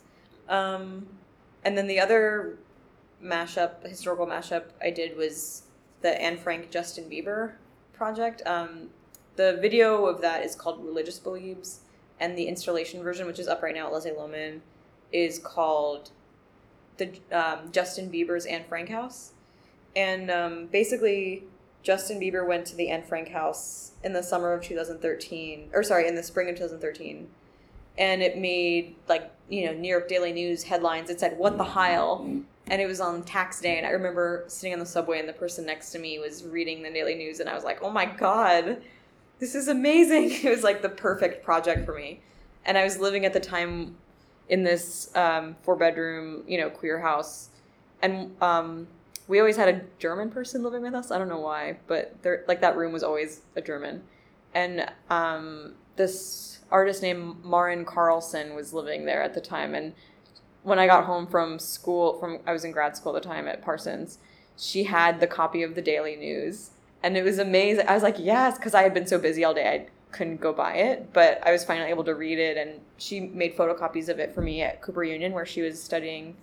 Um, she was like an exchange student and it was so funny like being a jewish person talking about this with a german person. And i kind of realized both like between like through her and the person that you know she had a friend from germany that or from berlin that stayed in the room after she had to go back. And then that person you know was like you know a white you know german blonde person. And she had these fantasies she was lesbian of like of being dominated by a Jewish woman. And like for a long time I didn't know what to do with the Anne Frank and Justin Bieber together. And then something about when she was talking about that, it like really clicked for me that Anne Frank would have to dominate Justin Bieber. And um I really was interested in his his idea of she would have been a believer. Like he had ri- he had written in the guest book, hopefully she would have been a believer. I should have said that. But um, I, I, I just was fascinated by this idea that her identity could be fixed and transposed into another time.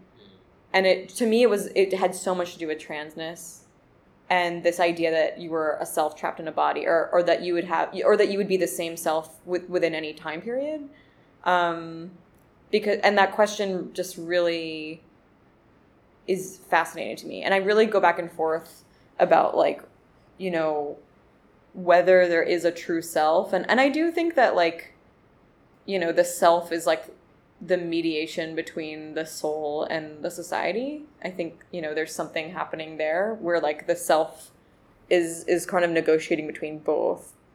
And so I guess that's what that project was really about was like investigating through satire and and really like mashing up 1943 and 2013 like what would a conversation between Anne Frank and Justin Bieber be and and really ending up on the idea that she's a bigger celebrity than than he is, and he would have to kind of like hand over the attention towards her, and um, at like out of respect for her, and also like I don't know that that he would that he would be kind of more into her than she would be into him Mm. was kind of how I ended up. I don't know that that's how everybody interprets my work, but um, that's that's definitely my intention. Is that like Anne Frank is like, you know, a badass, ambitious, cool, queer Jewish person who hates Germans and hates her mother and like is just taking no shit.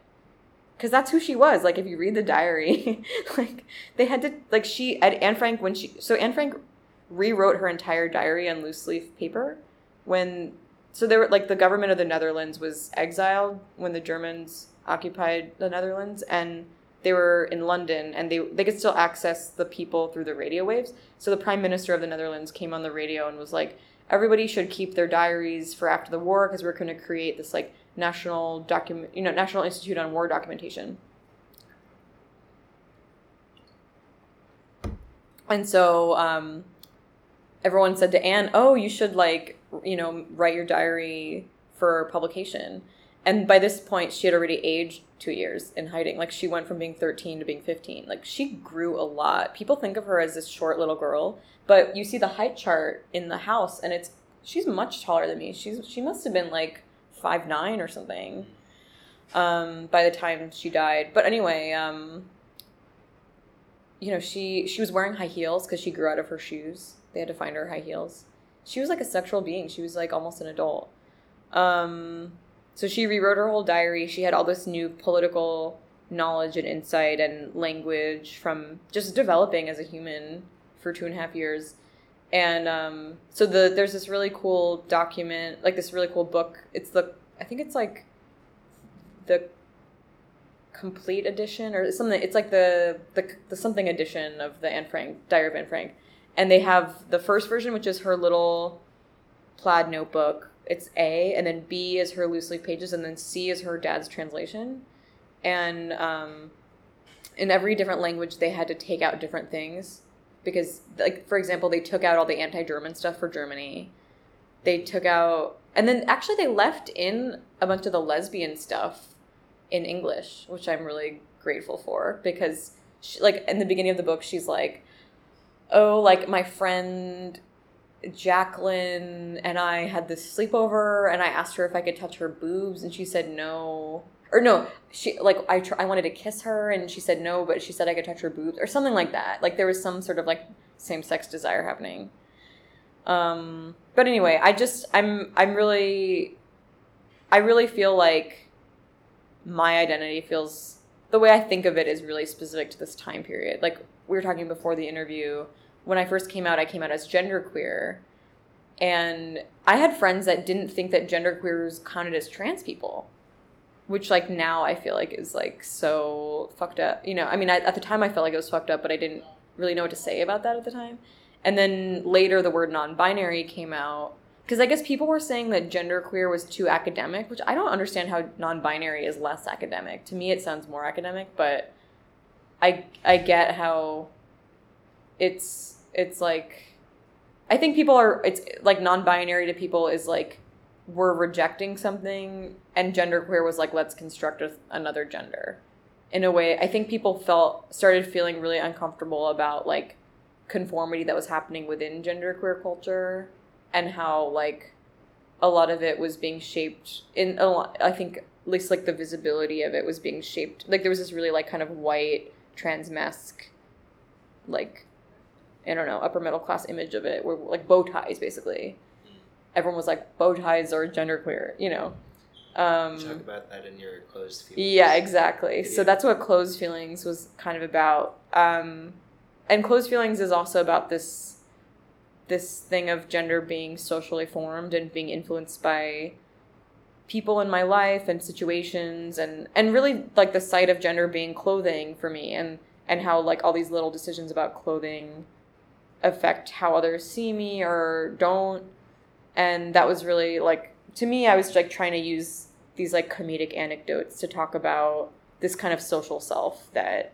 that um, that I feel was talked about by psychologists in the '60s, but people don't really apply to trans identity, trans you know gender theory as much. Like I feel like you know psychology, like Winnicott specifically, was really interested in this like true self, false self thing, but then for some reason we accept this narrative of like the authentic self with transness, and which is not to say that they're that like trans people are being fake, but but we're we're not accounting for like you know the ways that that social life affects self-perception anyway are people trying to use this room Um, are they just waiting for the bathroom I'm not entirely sure.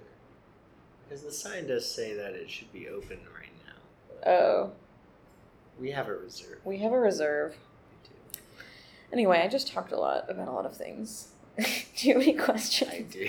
cool Um, so in that same Clothes Feelings video, mm-hmm um, there's a point when you talk about when wearing like uh, men's button-up T-shirts, mm-hmm and results in people reading you as younger. mm. Do you see that as like a similar like time transportation thing? Um, yeah totally How has that changed as you get deeper into your twenties? Um, that's a really good question. So like the time I was like most violently street harassed, or it was like actually in the subway, but you know what I mean, like publicly harassed about like I was being perceived as like a gay boy was when I was with my I I was at the time I was dating someone who looked very young, like who was small and had a very round face. I think that was also like a really racialized thing cuz he was like mixed and Filipino, but um we were both wearing like little hats, like little kind of baseball hats and shorts and backpacks. And um, we were, you know, we had just like spent the night together and we were like kissing and everything. Or maybe we were just like, had one of us had our arm around the other and we were like sitting on the subway close to each other. And this guy like stood up across from us and started yelling at us. And it became clear that he thought we were like teen boys. And um, I for I realized that my gender like pe- the way people perceive me is really based on like who I'm with at what time. Um cuz I I don't know that I would have I don't know, like I've been read as a teenage boy before, like like I remember one time I was at a diner with Jeanine, my old sculpture teacher, and like some of her former students right after I think it was like a year after we graduated or something. And so maybe they thought that she was my mom and maybe that's why they thought I was like a little boy, but like I was called sir by the by the you know wait staff, and and I was like, oh, I think they think I'm like a baby, like a teenage child. um, but also like now I'm teaching college, and that has brought up a lot of stuff for me. Like, you know, um, the person that hired me is a trans man, and is also you know a short person that's not on T or whatever, and he when he hired me he was like you should definitely have them call you professor because you look young like he was like you want them to be able to like you you want to you want to create a situation where they like respect you and don't try to like be your friend which is really challenging actually because like you know i want to create like supportive relationships where people can come to me and talk to me about things. You know when you make art with other people like you want to be able to talk about I want I want my students to be able to talk about things that are personal to them, and sometimes like we have to have personal conversations or whatever about like you know one person for example like her family lived in public housing during Hurricane Sandy, and so she made a documentary about like how they had to carry her brother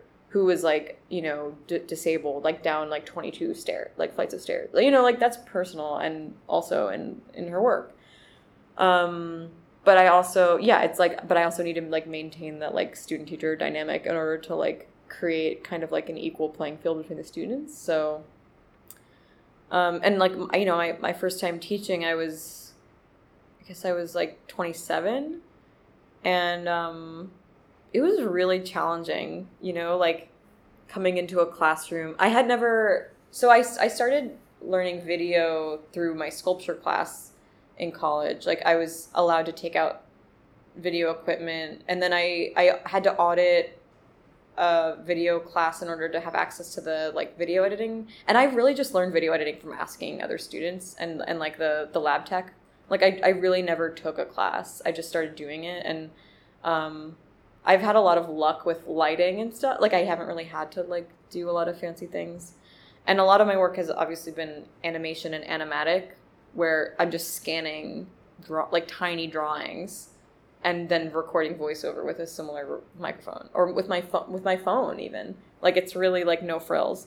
So going in and having to teach camera light and sound was like extremely i think it brought up a lot of like my gender issues because it's like this you get to adulthood and you're like i don't feel like i can be an adult because i never became a woman or a man.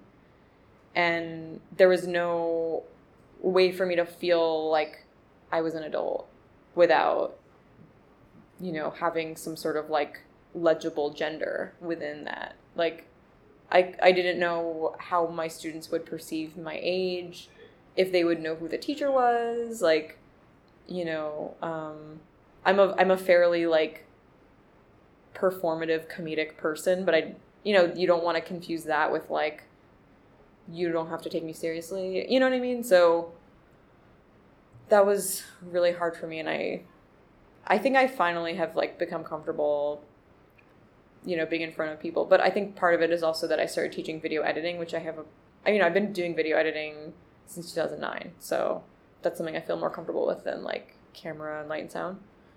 And then i'm also going to be have to i'm going to also be teaching digital photography which i also do but have never officially studied. So there's a lot of like you know in the adjunct world like you kind of get hired for what you're perceived to be like you you you get hired like i've personally gotten my teaching jobs through word of mouth like and through you know networking. So it's it's never been like oh there's something there's a job posting.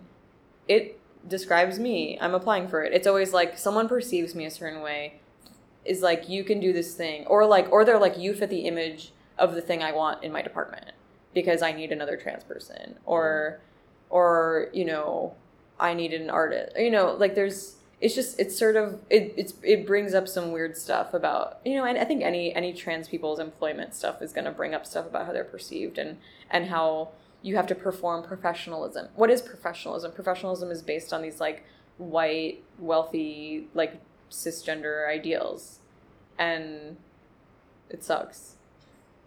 How do you find um, gender presentation and academic professionalism? Go together? Um, it's like again, it's like more button ups. It's like it's like button ups. No, but like I get a little bit looser with it. Some like sometimes I'll wear like a nice t shirt. Also, because like sometimes it gets you don't know you you know you layer. You don't know if you're gonna get hot. This is like kind of a silly conversation, but you know I don't wear like leggings, and I don't wear. I sometimes will wear like black jeans. I wear a lot of black jeans. I wear I wear a lot of like uh, Blundstone boots. I don't know. I sort of just go with like sort of this like androgynous trans masc look. I do my earrings thing, my necklaces. I wear a lot of like jewel, you know, like crystals. I started getting really into crystals and stuff, so I don't know. But I, I don't wear like a little baseball hat. That's the one thing I will not do when I'm teaching. Because I guess that's when people think I look like a little boy. But I also started going gray pretty early. Like I started going gray in my mid 20s. I don't know that it's really that noticeable from afar, but I think it's starting to be I'm starting to look a little bit more professory. Not that I'm like a full professor, I'm an adjunct, but I do have the terminal degree in my field, which is the MFA. yeah. Does that answer your question? It does. Yeah. Um, could you speak more to the role of comedy yeah, in your art, thank how you it so much for intersects with activism. Um, because Yeah. even going back to like when you said your role in college and Mm. organizing was awesome was often to make the Mhm. room laugh and Mhm. like the silliness of the queer house field day. Mhm. Um, Well, I didn't organize Queer House Field Day, but I was gladly a part of it. Um, Yeah, so my dad is like a really silly person. He makes a lot of puns. And um you know, I have ADD and I tend to like tune out a lot of story like when I was a kid, I would totally not be listening when my, when my family would tell stories from the day and then they'd all laugh and I'd say, "Wait, what happened?" And so, you know, I was a really spacey kid. Like I'm I'm a pretty spacey person. Um but I so I think that like and also I'm the youngest, so as I was getting a grasp of the English language and you know motor skills and all that, I I think I I saw making jokes as like a way to like interact with my family in a way that would like if I made them laugh, it would make me feel good and it would make me feel part of the family, and it, it would kind of I would kind of like bounce it back and forth with my dad, like we would just make puns back and forth, kind of. Um, and my mom especially would laugh really hard and it it just always made me feel good. So i think that's kind of how i got started with that. And like you know i think i think all those early childhood interactions of like being encouraged to draw being encouraged to make jokes like those two factors have made a huge like enormous impact on my whole entire existence um and um i don't know i was always a little bit of like a class clown like I, I never minded like if I like was reading aloud in class and made a mistake, sometimes it would it, it would be worth it to me if everyone laughed, you know, that kind of thing. And also I think it's like as like a queer young person, it was like a kind of way to not feel like an outcast. Like um like I was always voted in middle school like most creative dresser or like most unique, which was all like euphemistic for like you are queer. you little queer. So I don't know. I think if I like made people laugh, it gave me some sort of like power or control over like a narrative or something. I don't know. I'm just saying it out loud to try it out. But um but I also think it really comes from Jewish tradition and that was the culture I grew up in was like you were, you know, there was a lot of laughter in the synagogue and in Hebrew school and you know, Jews have always used humor as a way to get through thousands of years of oppression and that that's definitely something that I feel like is if not genetically passed on then for sure socialized. Like there's a there's a big tradition there. And um and I think same with queer people you know like it's hilarious to me that like people would talk about the Stonewall riots as if it was like inspired by the queen's being upset by Judy Garland's death. Like I think camp sensibility is like very humorous, and and you know, I think all of drag culture has a lot of humor in it, and sadness too. But definitely both go hand in hand very nicely for Jews as well. Like you know, I was with I was in this uh, this um, dinner party of Jews recently. I had a friend that was doing this project about like Jewish conversational style. So she got a grant to like have a dinner and record it. And we sat around telling Holocaust jokes by the end. And it was just like, you know, really nice because these were jokes that people did like told each other while they were living through it to get through it, you know? And like it was so cool. It felt like in the same way that it was amazing to to like during, you know, when I was plugging in with like Visual AIDS at the pop-up museum, like finding these gems of queer and trans history, finding like fucking Holocaust jokes from people that lived through it. That was just, I felt so connected to my ancestors, you know? Even though, you know, um, technically my direct ancestors are from Eastern Europe and came to the United States before the Holocaust. Like my my mom's family lived in Texas, I think as earlier as early as the 1880s and my grandpa, my dad's side, my dad's dad came over in like I think 1908, and um, came through Ellis Island and moved to Nebraska. So, or I guess when he moved to Nebraska when he was older, he lived in the Lower East Side as a kid. But anyway, um, um, but you know, every time I go to this psychic, she's like, "Do you have a relatives that, that died in the Holocaust?" And I'm like, "No." And every time she's I'm like, oh, Anne Frank. She's like, yes. And so, you know, she's so convinced that Anne Frank is an ancestor of mine.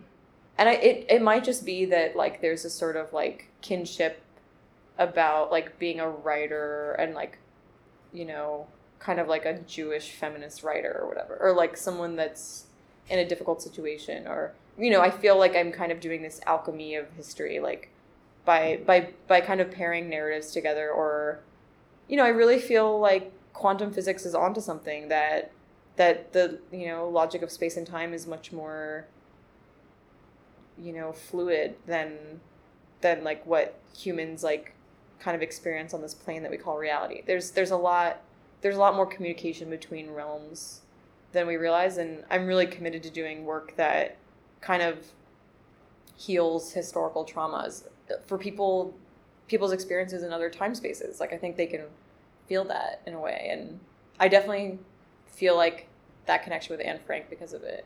It kind of gives me this like it sounds kind of i don't know like i feel sometimes i feel a little bit territorial like if if i see a picture of anne i saw a picture of anne frank on like an ad across the street from the whitney museum. There was some sort of like billboard. I was like i get i get really like upset about it because i'm like i feel like i don't know i have to like protect her or something. It's really weird. But once you start working with a topic even if it's something as like global as anne frank like she's such an international like literature star, you know, you start you start to feel a little bit like I must rectify this.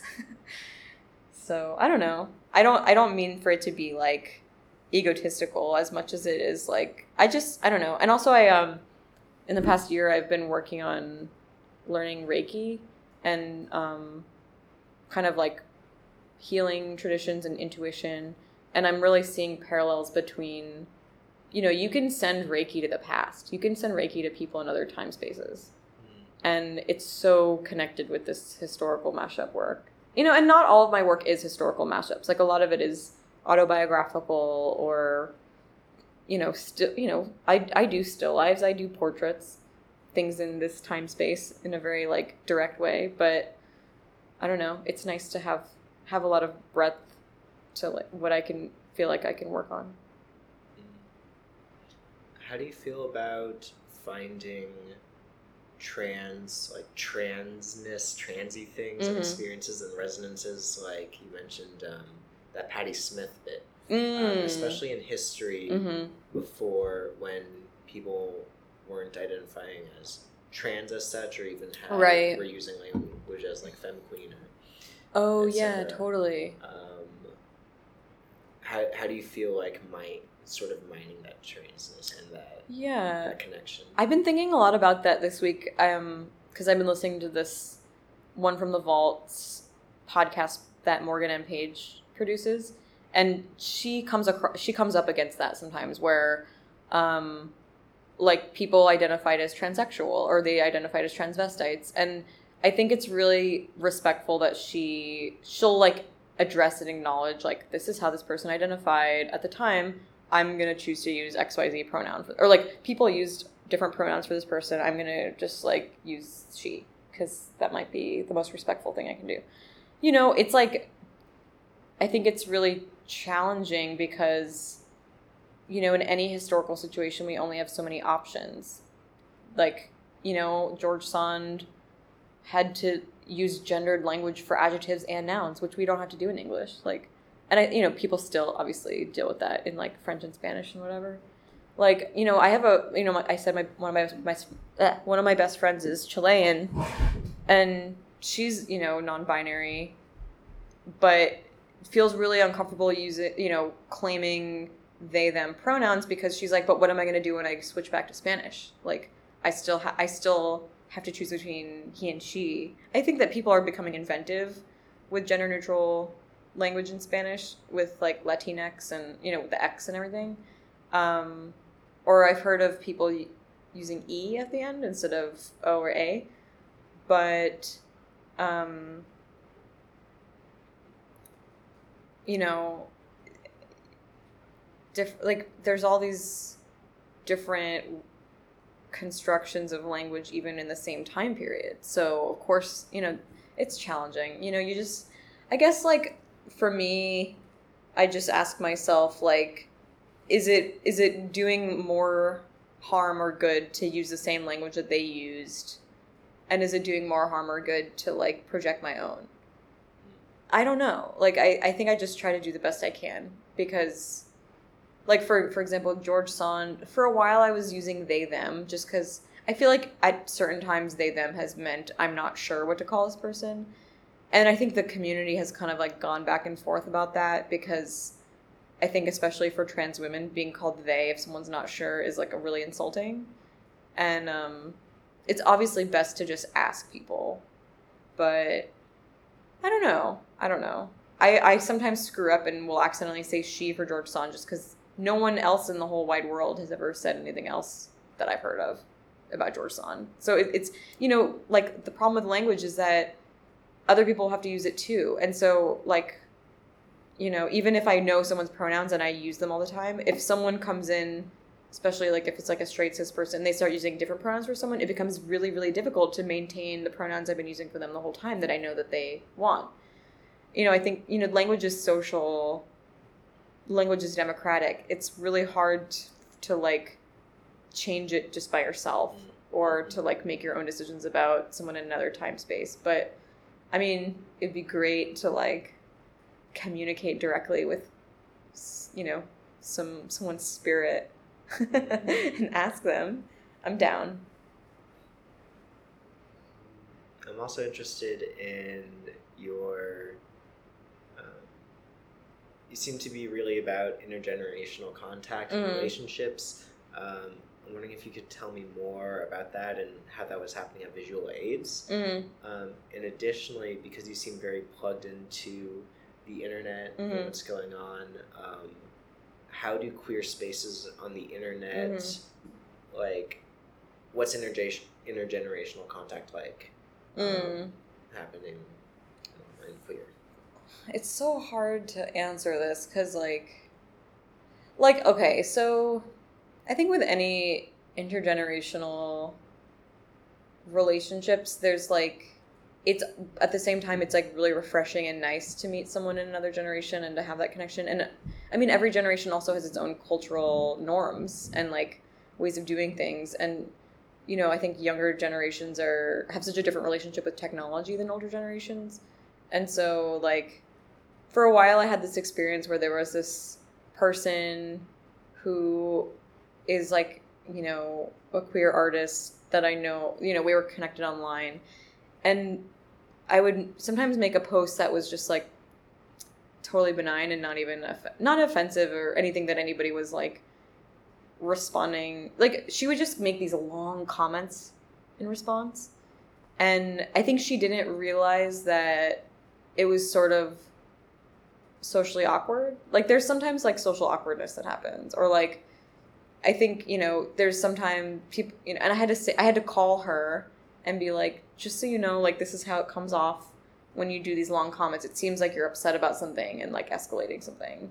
And she's like, "Oh no, I was just like really interested in the topic." I think, you know, sometimes it's I think I have an easier time connecting intergenerationally like within I don't know, like I think part of the reason I go to Visual AIDS events is so I can like hug and kiss who I feel like are my extended family of queer art people in person because I I don't know, I think that like I've I've tried to have closer intergenerational like relationships or friendships and sometimes it can be a little confusing um just cuz like I don't know, the older people are the more they've gone through also. Like I you know, I really naively once like tried to pursue someone who was a lot older than I was and kind of without realizing like kind of what in like a traumatic state they were in.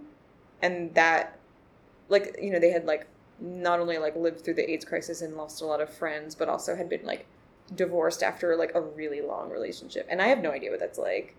And I'm not saying that like people can't have those kind of relationships. You know in some ways I wish it you know they they were more common and easier to have but i think there's um there's definitely barriers that are difficult to surmount as far as like you know just sort yeah sort of that ignorance of like i didn't live through the aids crisis.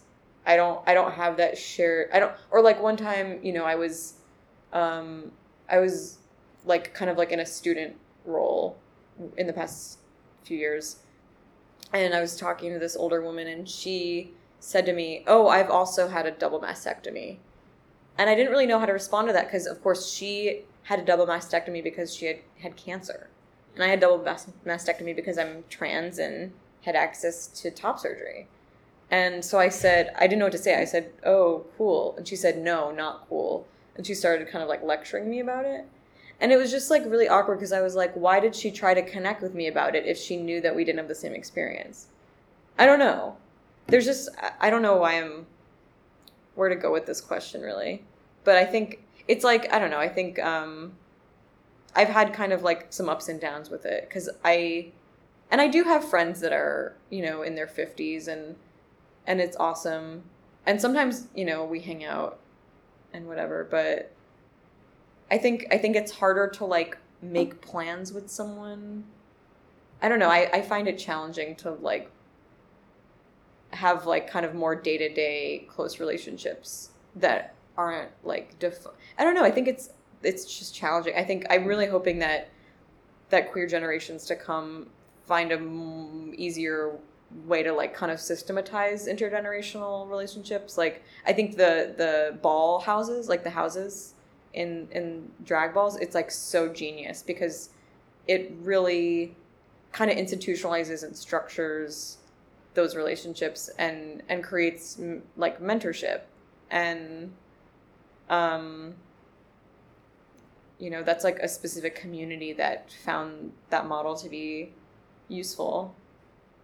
I don't know that like every community can just replicate that model but I wish that there was more discourse around this because I'm I'm a little bit stumped as to like how to how to have these closer relationships without it just being around like going to events and or like or going or having like kind of community public spaces kind of relationships like I don't know. I, I, I did I have at one point I've at certain points like had closer relationships with people but it, it sometimes can be confusing.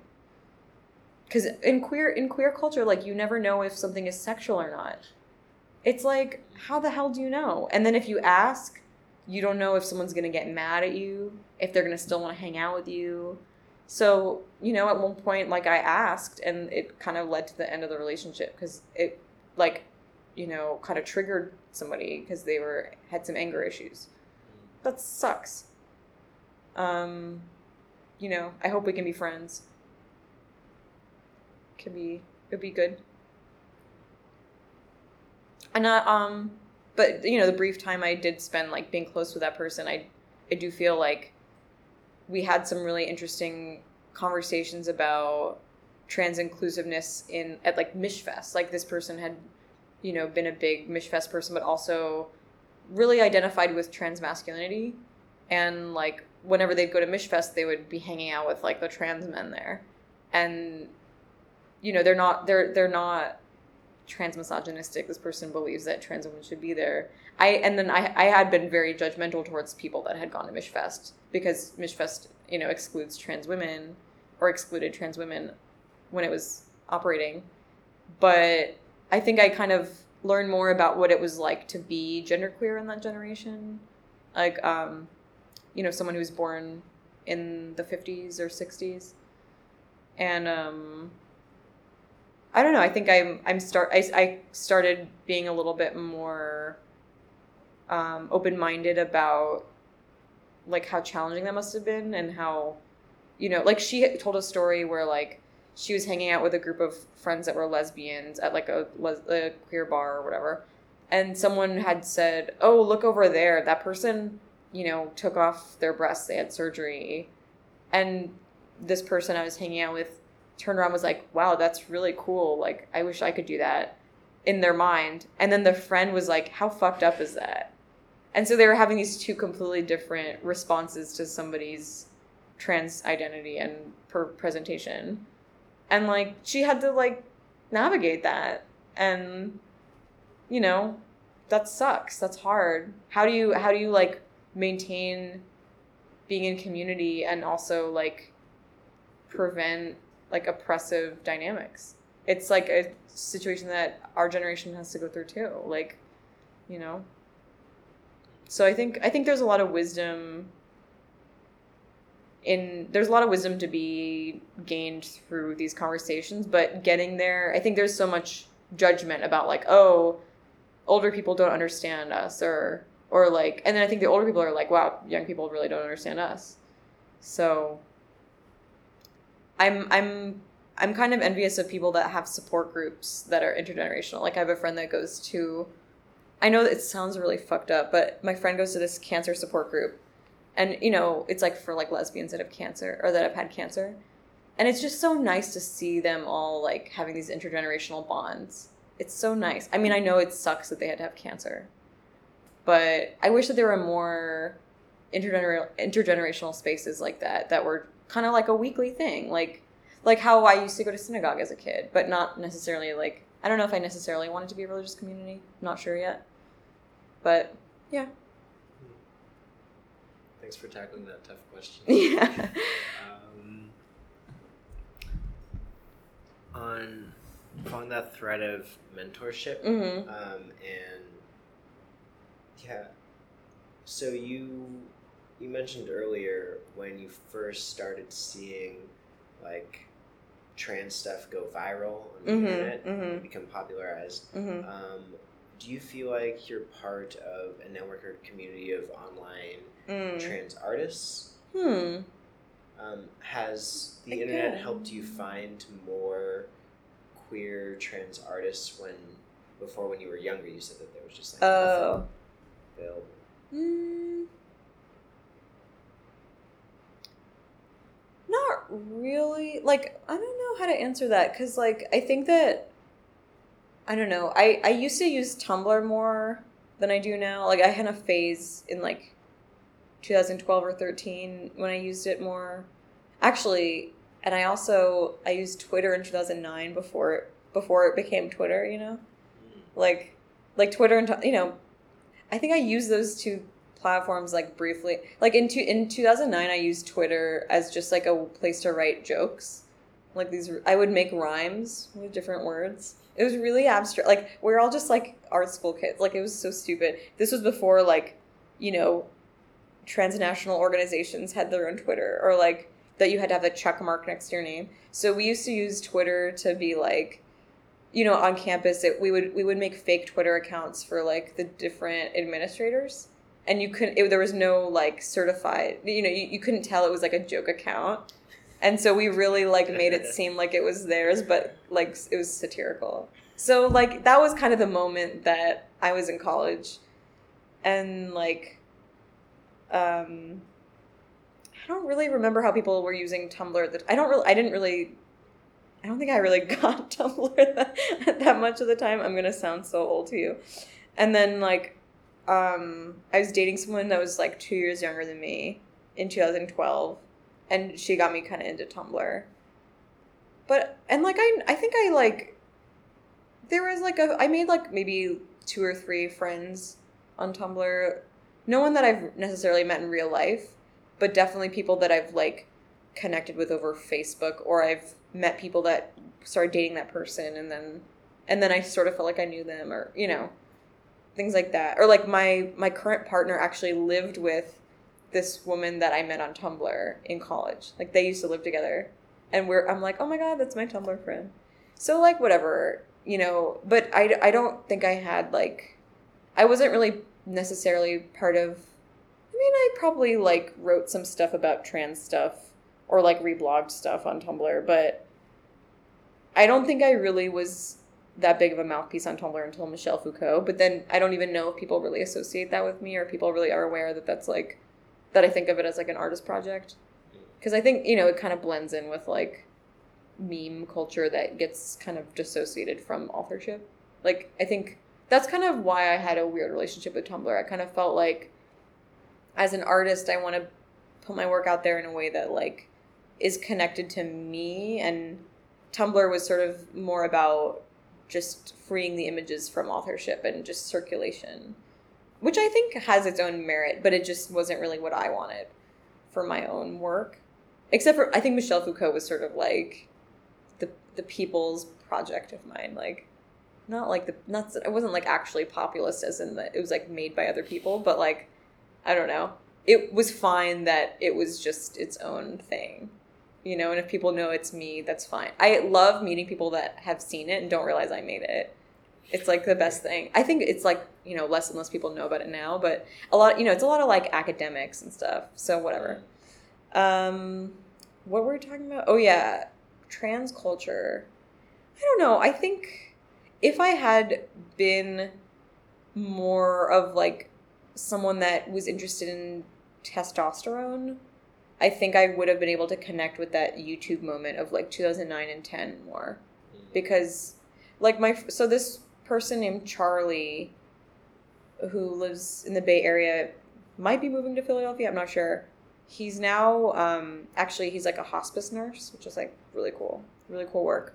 Um, but he was um, participating in this YouTube trans community, but also critiquing the way that he was perceived and like the way that masculinity, you know, was mapped on his body. You know, all that, all the kind of like, like I feel like all of the YouTubes were kind of followed the same narrative. It was like, this is week 34. This is what my voice sounds like. I now have these physical changes. And people were like, I'm so excited to get my dick. You know, I'm so excited to like pass as male so I can like meet straight women. You know, there was a lot of, it was that, that was like a, a very dominant narrative. And I think um, Charlie was like really thinking about it in a critical way that was like, you know, what is, is this helping me like achieve the gender I want? Like, what is like what is the point of transitioning? Like, I don't remember exactly. I haven't watched his stuff in a few years, but I remember at the time feeling so lucky that his voice was out there, so that I didn't feel like like T was like the only way to participate in like being a trans person, and that it wasn't even for everyone, and that like and acknowledging that like when you go on T, like you get perceived in a certain way, and like I think I knew from the beginning that like if I had went on T and if and if I was perceived as male, I would have been harassed for being like faggy, you know, which like is not a reason in and of itself to like not do it out of fear, but I guess I don't I don't know. I think part of it was like is this going to help me date the people I want to date and like be visible the way I want to be visible? And like I didn't know that it I didn't I don't I didn't fit into this idea that my friend was pushing on me of like the kind of like butch person who liked femme women. So I think and I, I saw so much of that that I think I was like maybe this isn't everything. So I think I I was like I'm going to wait a few years and see if I want to go on T. And I just never got around to that. I never felt like I need to do it or like I'm unhappy with my body. I think I felt pretty much fine other than, you know, I like how I look better without boobs my clothes or whatever. But um I'm trying to think. I think on Facebook it's like a supplement to real life. Like I don't I don't I think that like sometimes people add me that are like trans and ha- and like don't know a lot of other trans people and like maybe it makes them feel like connected is the impression i get. But like i don't i don't necessarily think of myself like i have a i have friends that, that really think of themselves as like connectors between people and like i do see the potential for me to be that since like i have a pretty wide network but i don't i don't know that i like focus on that or do it intentionally. But um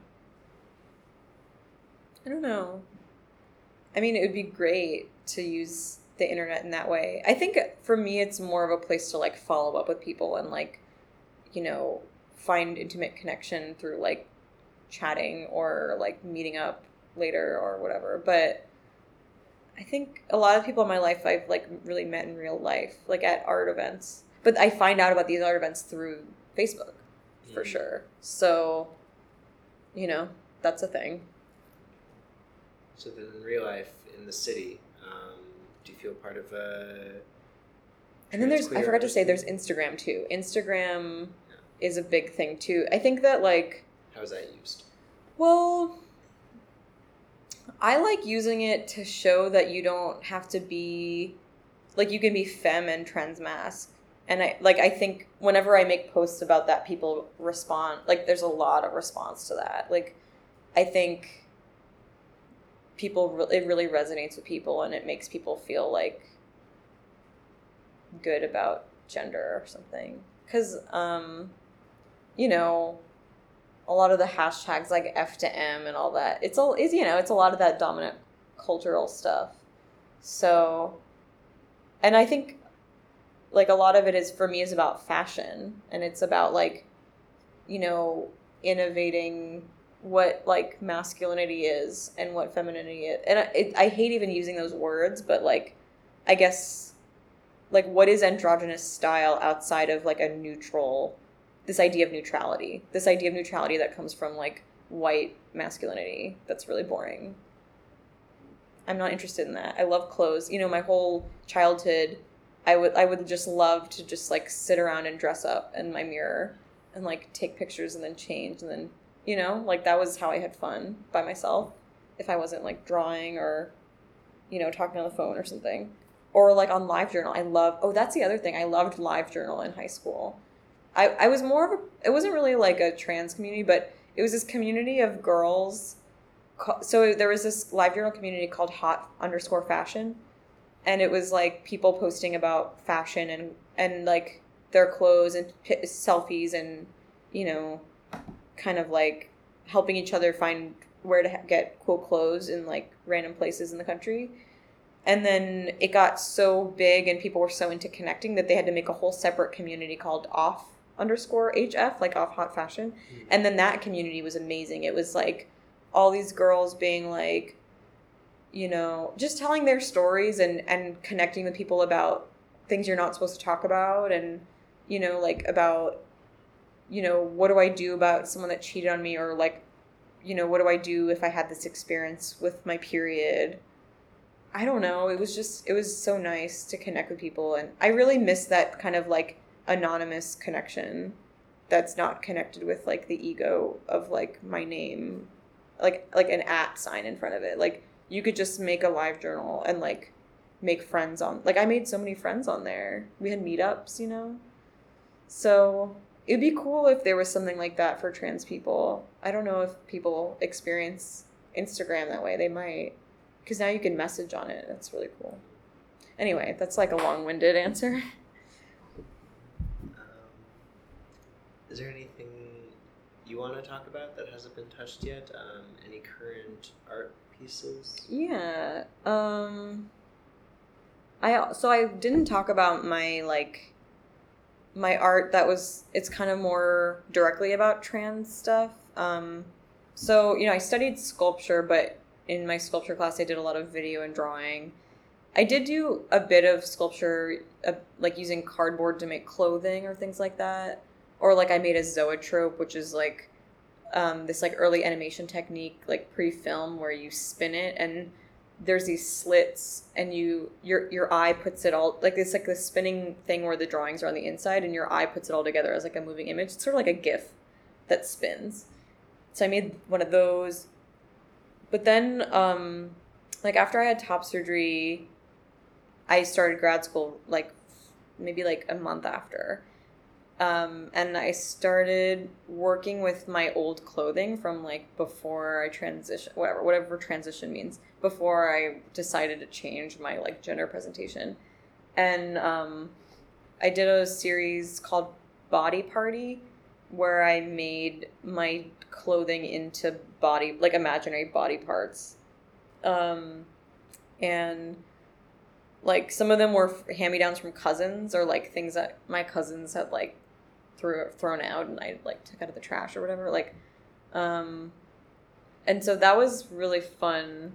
It was just like I don't know. And then I was dating someone and she was like, "Oh, you're making work about the body as a found object," and I was like, "Oh yeah." So I was like, "Thank you, ex girlfriend," and I like kept that in my art statement. But that feels important to me that like clo- like using clothing as material to make imaginary body parts to talk about the body as a found object. Like to me, that was really exciting, and um, and then like a big moment for me. Well, a big moment for me was when I made a piece out of a shoulder pad that I made into a breast, and I called it ghost boobs because when I so when I had top surgery, I was friends with all these trans guys, and one of them said to me, "Did you film the big reveal?" And I was like, "What?" Like he he was like saying that people film the moment where they take their bandage off, and I I was like, "What?" Because like when I had surgery and I got my bandage off, it was like it was like Frankenstein. It was like I was so like I was in shock. Like my body was in like physical shock that it was like like the outer limits of my body were different than they were before, and that was like really, a, like it was like I don't want to say it was traumatizing, but it was like definitely not this idea of like I finally have the body I always felt. Like I never felt like I was trapped in a body that was the wrong body. Like that's not how I felt, and so.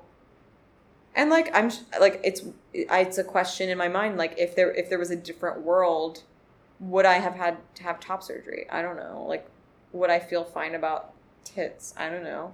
Like, I'm sure at one point in my life I did feel good about it, but it stopped feeling good when I changed my presentation. So I think eventually, like now I feel great about my chest, especially because like I feel like I'm like, oh, I have really big shoulders and like I work out and now I have this, I don't know, I feel like good about my body in a way that I never have before, but at the time it was like really like I was feeling itches in places that weren't there anymore because like I had like ghost boobs. Mm-hmm. And it was I had to walk around and sleep with my hands on my chest for a few weeks to like retrain my brain to understand what's going on. And then I read about um like we were reading a lot of theory in grad school like Lacan and Elizabeth Grosz, and apparently pigeons can't drop their balls unless they see another pigeon do it. And it, it started and like and then there was all this stuff about ghost limbs and how like you have to trick i don't know it, i started kind of understanding what was happening to me on like a psycho like a social psychological level and stuff. And and thinking about so i don't know i kind of it like the the research actually really helped me. And so anyway i made this piece ghost boobs. And then um i made this other piece double incision that like they were teaching us how to weld. And i was like what the fuck am i going to do with welding?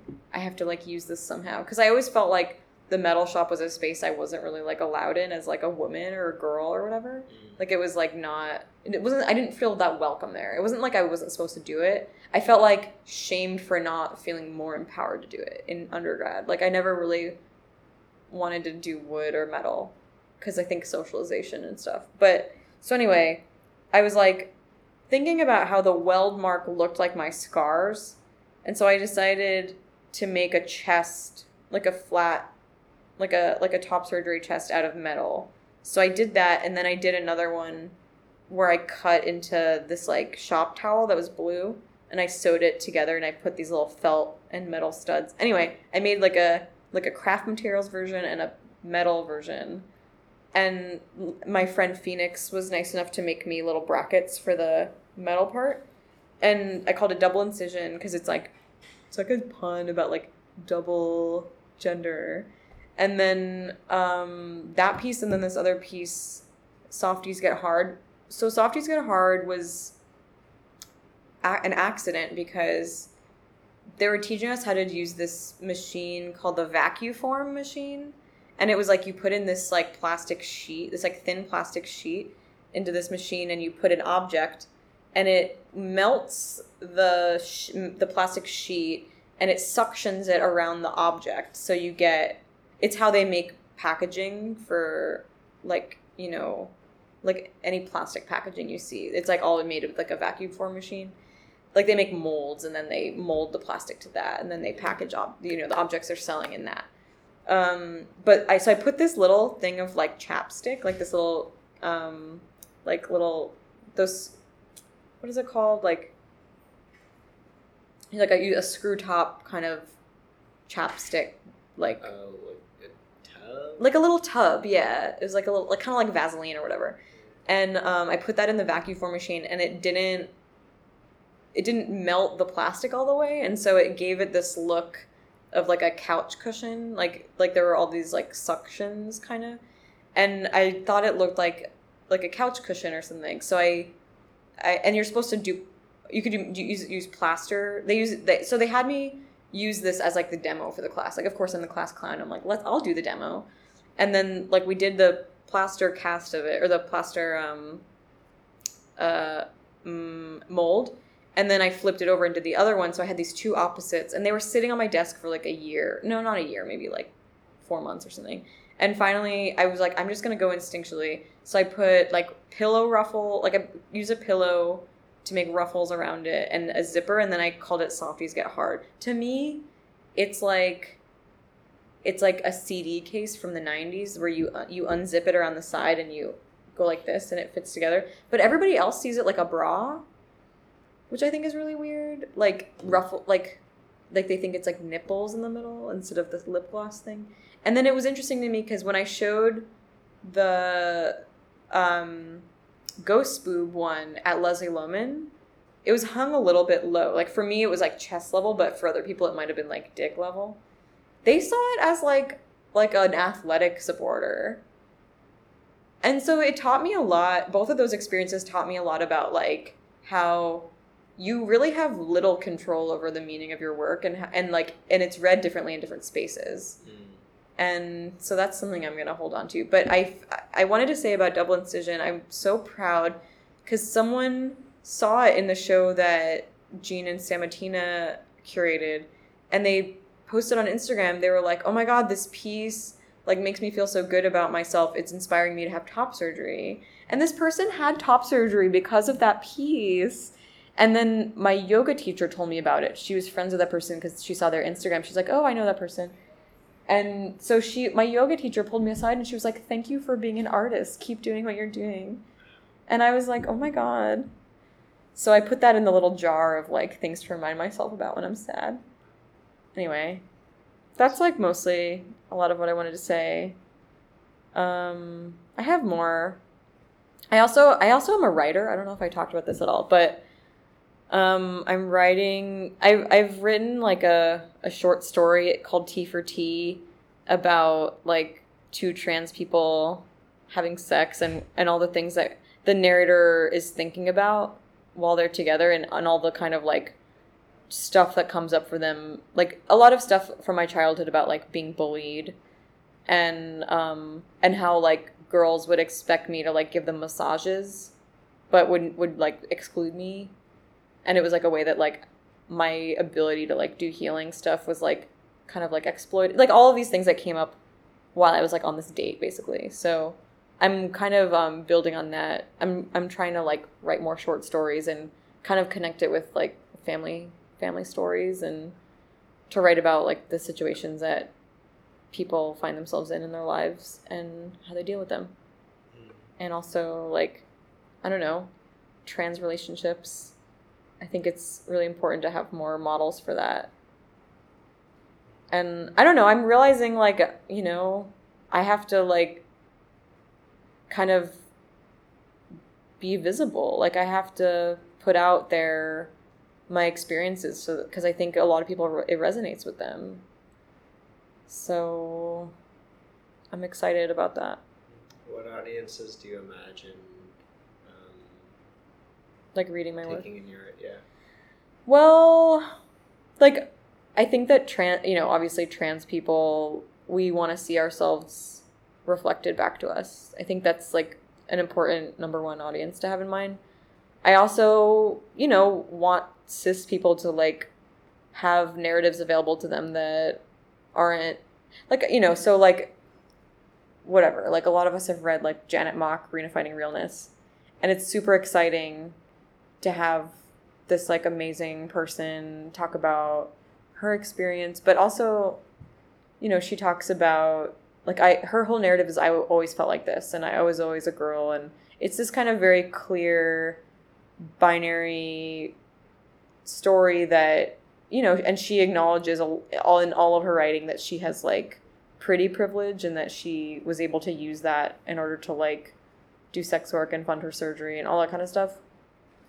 And so I want there to be more narratives for anyone out there just about like the nuances of of trans experience that aren't so like kind of standardized in that I was always like this kind of narrative both for trans people and cis people. I think it's important because you know, people i think a lot of people think that they know a lot about trans people but they really just know about this one idea of this like binary you know trans men and trans women like the other day i was watching this video that this media company produced about like trans visibility and how there needs to be more trans visibility in, the media in, in like film and television specifically and i looked at the link and it like you know how they have to label all the articles and stuff shorter? They called it visibility trans men trans women.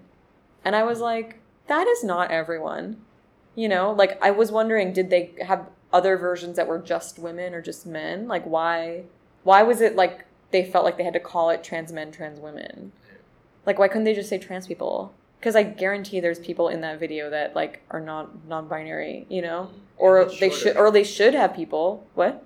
And it's shorter. Like why make it longer if it's going to be more untrue? I don't know. So i don't know. I'm hoping that like as as a teacher i'm like look i'm a like at the beginning of every class i say raise your hand if you've ever met a trans person. Maybe one or two people will raise their hand and i say now everyone raise your hand because you've met me. And so like i don't know even if i'm not doing the kind of organizing work i originally set out to do like i think for me it's enough to just kind of like you know i, I do think that it to a certain degree makes space for other people to be visible as myself in the in a way that's like authentically me even though i don't believe in authenticity. So that's what i'm trying to do right now. It might change. Thank you Um, I don't have any more questions. yeah um how long have we been going for Uh, almost three hours about two and a half. Two and a half. Okay. Um. What else do I want to say? Um. I could talk about what I'm working on right now. Please. So right now, um, I just finished a residency at the NARS Foundation in Sunset Park, Brooklyn, and um, I was working on a series of drawings that kind of turn out to be like little, um, like almost like little storyboards or like little film strips or something. It's kind of these little drawings that I mount. I I mount on the back of acrylic, like you know, kind of plastic. Excuse me. And um, I've been obsessed with this self defense manual called "Looking Forward to Being Attacked" from 1977, and it was made by this police lieutenant in Tennessee, and he has this very weird idea of what sexual assault is and that it's like this stranger danger thing which is very like i think historically specific to the 70s where there was a lot of like serial killers and people abducting women on the street. Um, but like it's very much targeted towards this like bourgeois audience of these white women in these kind of like you know shopping mall you know or what's it called? Like shopping centers and like this kind of like domesticated or like office assistant kind you know these kind of bourgeois situations. Um, and also like the photographs are so strange because they have these kind of non-actors acting out these scenarios where they're being attacked. And some sometimes people are smiling because it looks like it's like an awkward photo shoot. And i sort of feel like i don't trust this like cop to be you know doing something on behalf of women. Like it just makes me feel so icky to think about somebody who like we know instigates violence to be supposedly doing this anti-violence work. And and it's like you know as a cop he's he's um you know finding these crime scenes and then he's like but let's recreate it in a photograph. Like what? Like he's creating he's like recreating these like violent scenes so that for his visual pleasure it almost feels like even though i know that that technically he's supposed to be preventing this stuff from happening but all the writing in the book feels like it's the language of advertising like it feels like copy like it's like kind of satirical or or like kind of like a knee slappy it's like if you get him this way it's it's he has this kind of like victim blaming idea of like if you act really tough then like no one's to attack you which i think that like a lot of self-defense people you know promote this idea but it just feels so gross to hear from this like police guy. Anyway so i've been juxtaposing the images i've been drawing them for a few years ever since i did this um, residency at the vermont studio center is when i started this project and um, I've been now I've been juxtaposing the images with film stills from commercials. And um, even though I know it's like not in the work yet, I feel like a lot of where the work is coming from is about like kind of um, like call out culture and queer culture and how um, it's like it's like the uh, like the way that people you know are able to respond to sexual assault can also be really e- easily utis- utilized by abusers to isolate and exclude their victims. And um, i don't know how i'll get to that but i'm hoping that like the more i kind of like follow this line of inquiry in this work I'm i'm just really interested in talking about I mean, I loved. I guess my work is a lot about these like really fucked up things, like the Holocaust and sexual assault, and like finding the humor somehow, and but not, but like you know, punching up, like not not not ever making fun of people that don't have power, but like making fun of the power, the powers that be. So um, it's but it took me such a long time to get to a place where I was allowing myself to make this work because I was so afraid of, of like someone being like, "This is fucked up." But also I've you know everyone that that I've shown the work to that's seen it is like this is so funny and radical and like feminist. So I don't know. It's it's not it's not always like fun and games. Like it's not always the easiest thing to make art. I think you know, we we go through cycle at least I go through cycles where I feel more or less confident or or you know, like if I have a block, it's often about like an emotional issue that I have to then deal with in my work and that's that's not that's not easy. So, um, to everyone out there who's making art, you know, I'm with you. Keep going. that's all I have to say. I think that's a great ending now. Awesome. Well, Thank you so much. Thank you for your story. Yeah.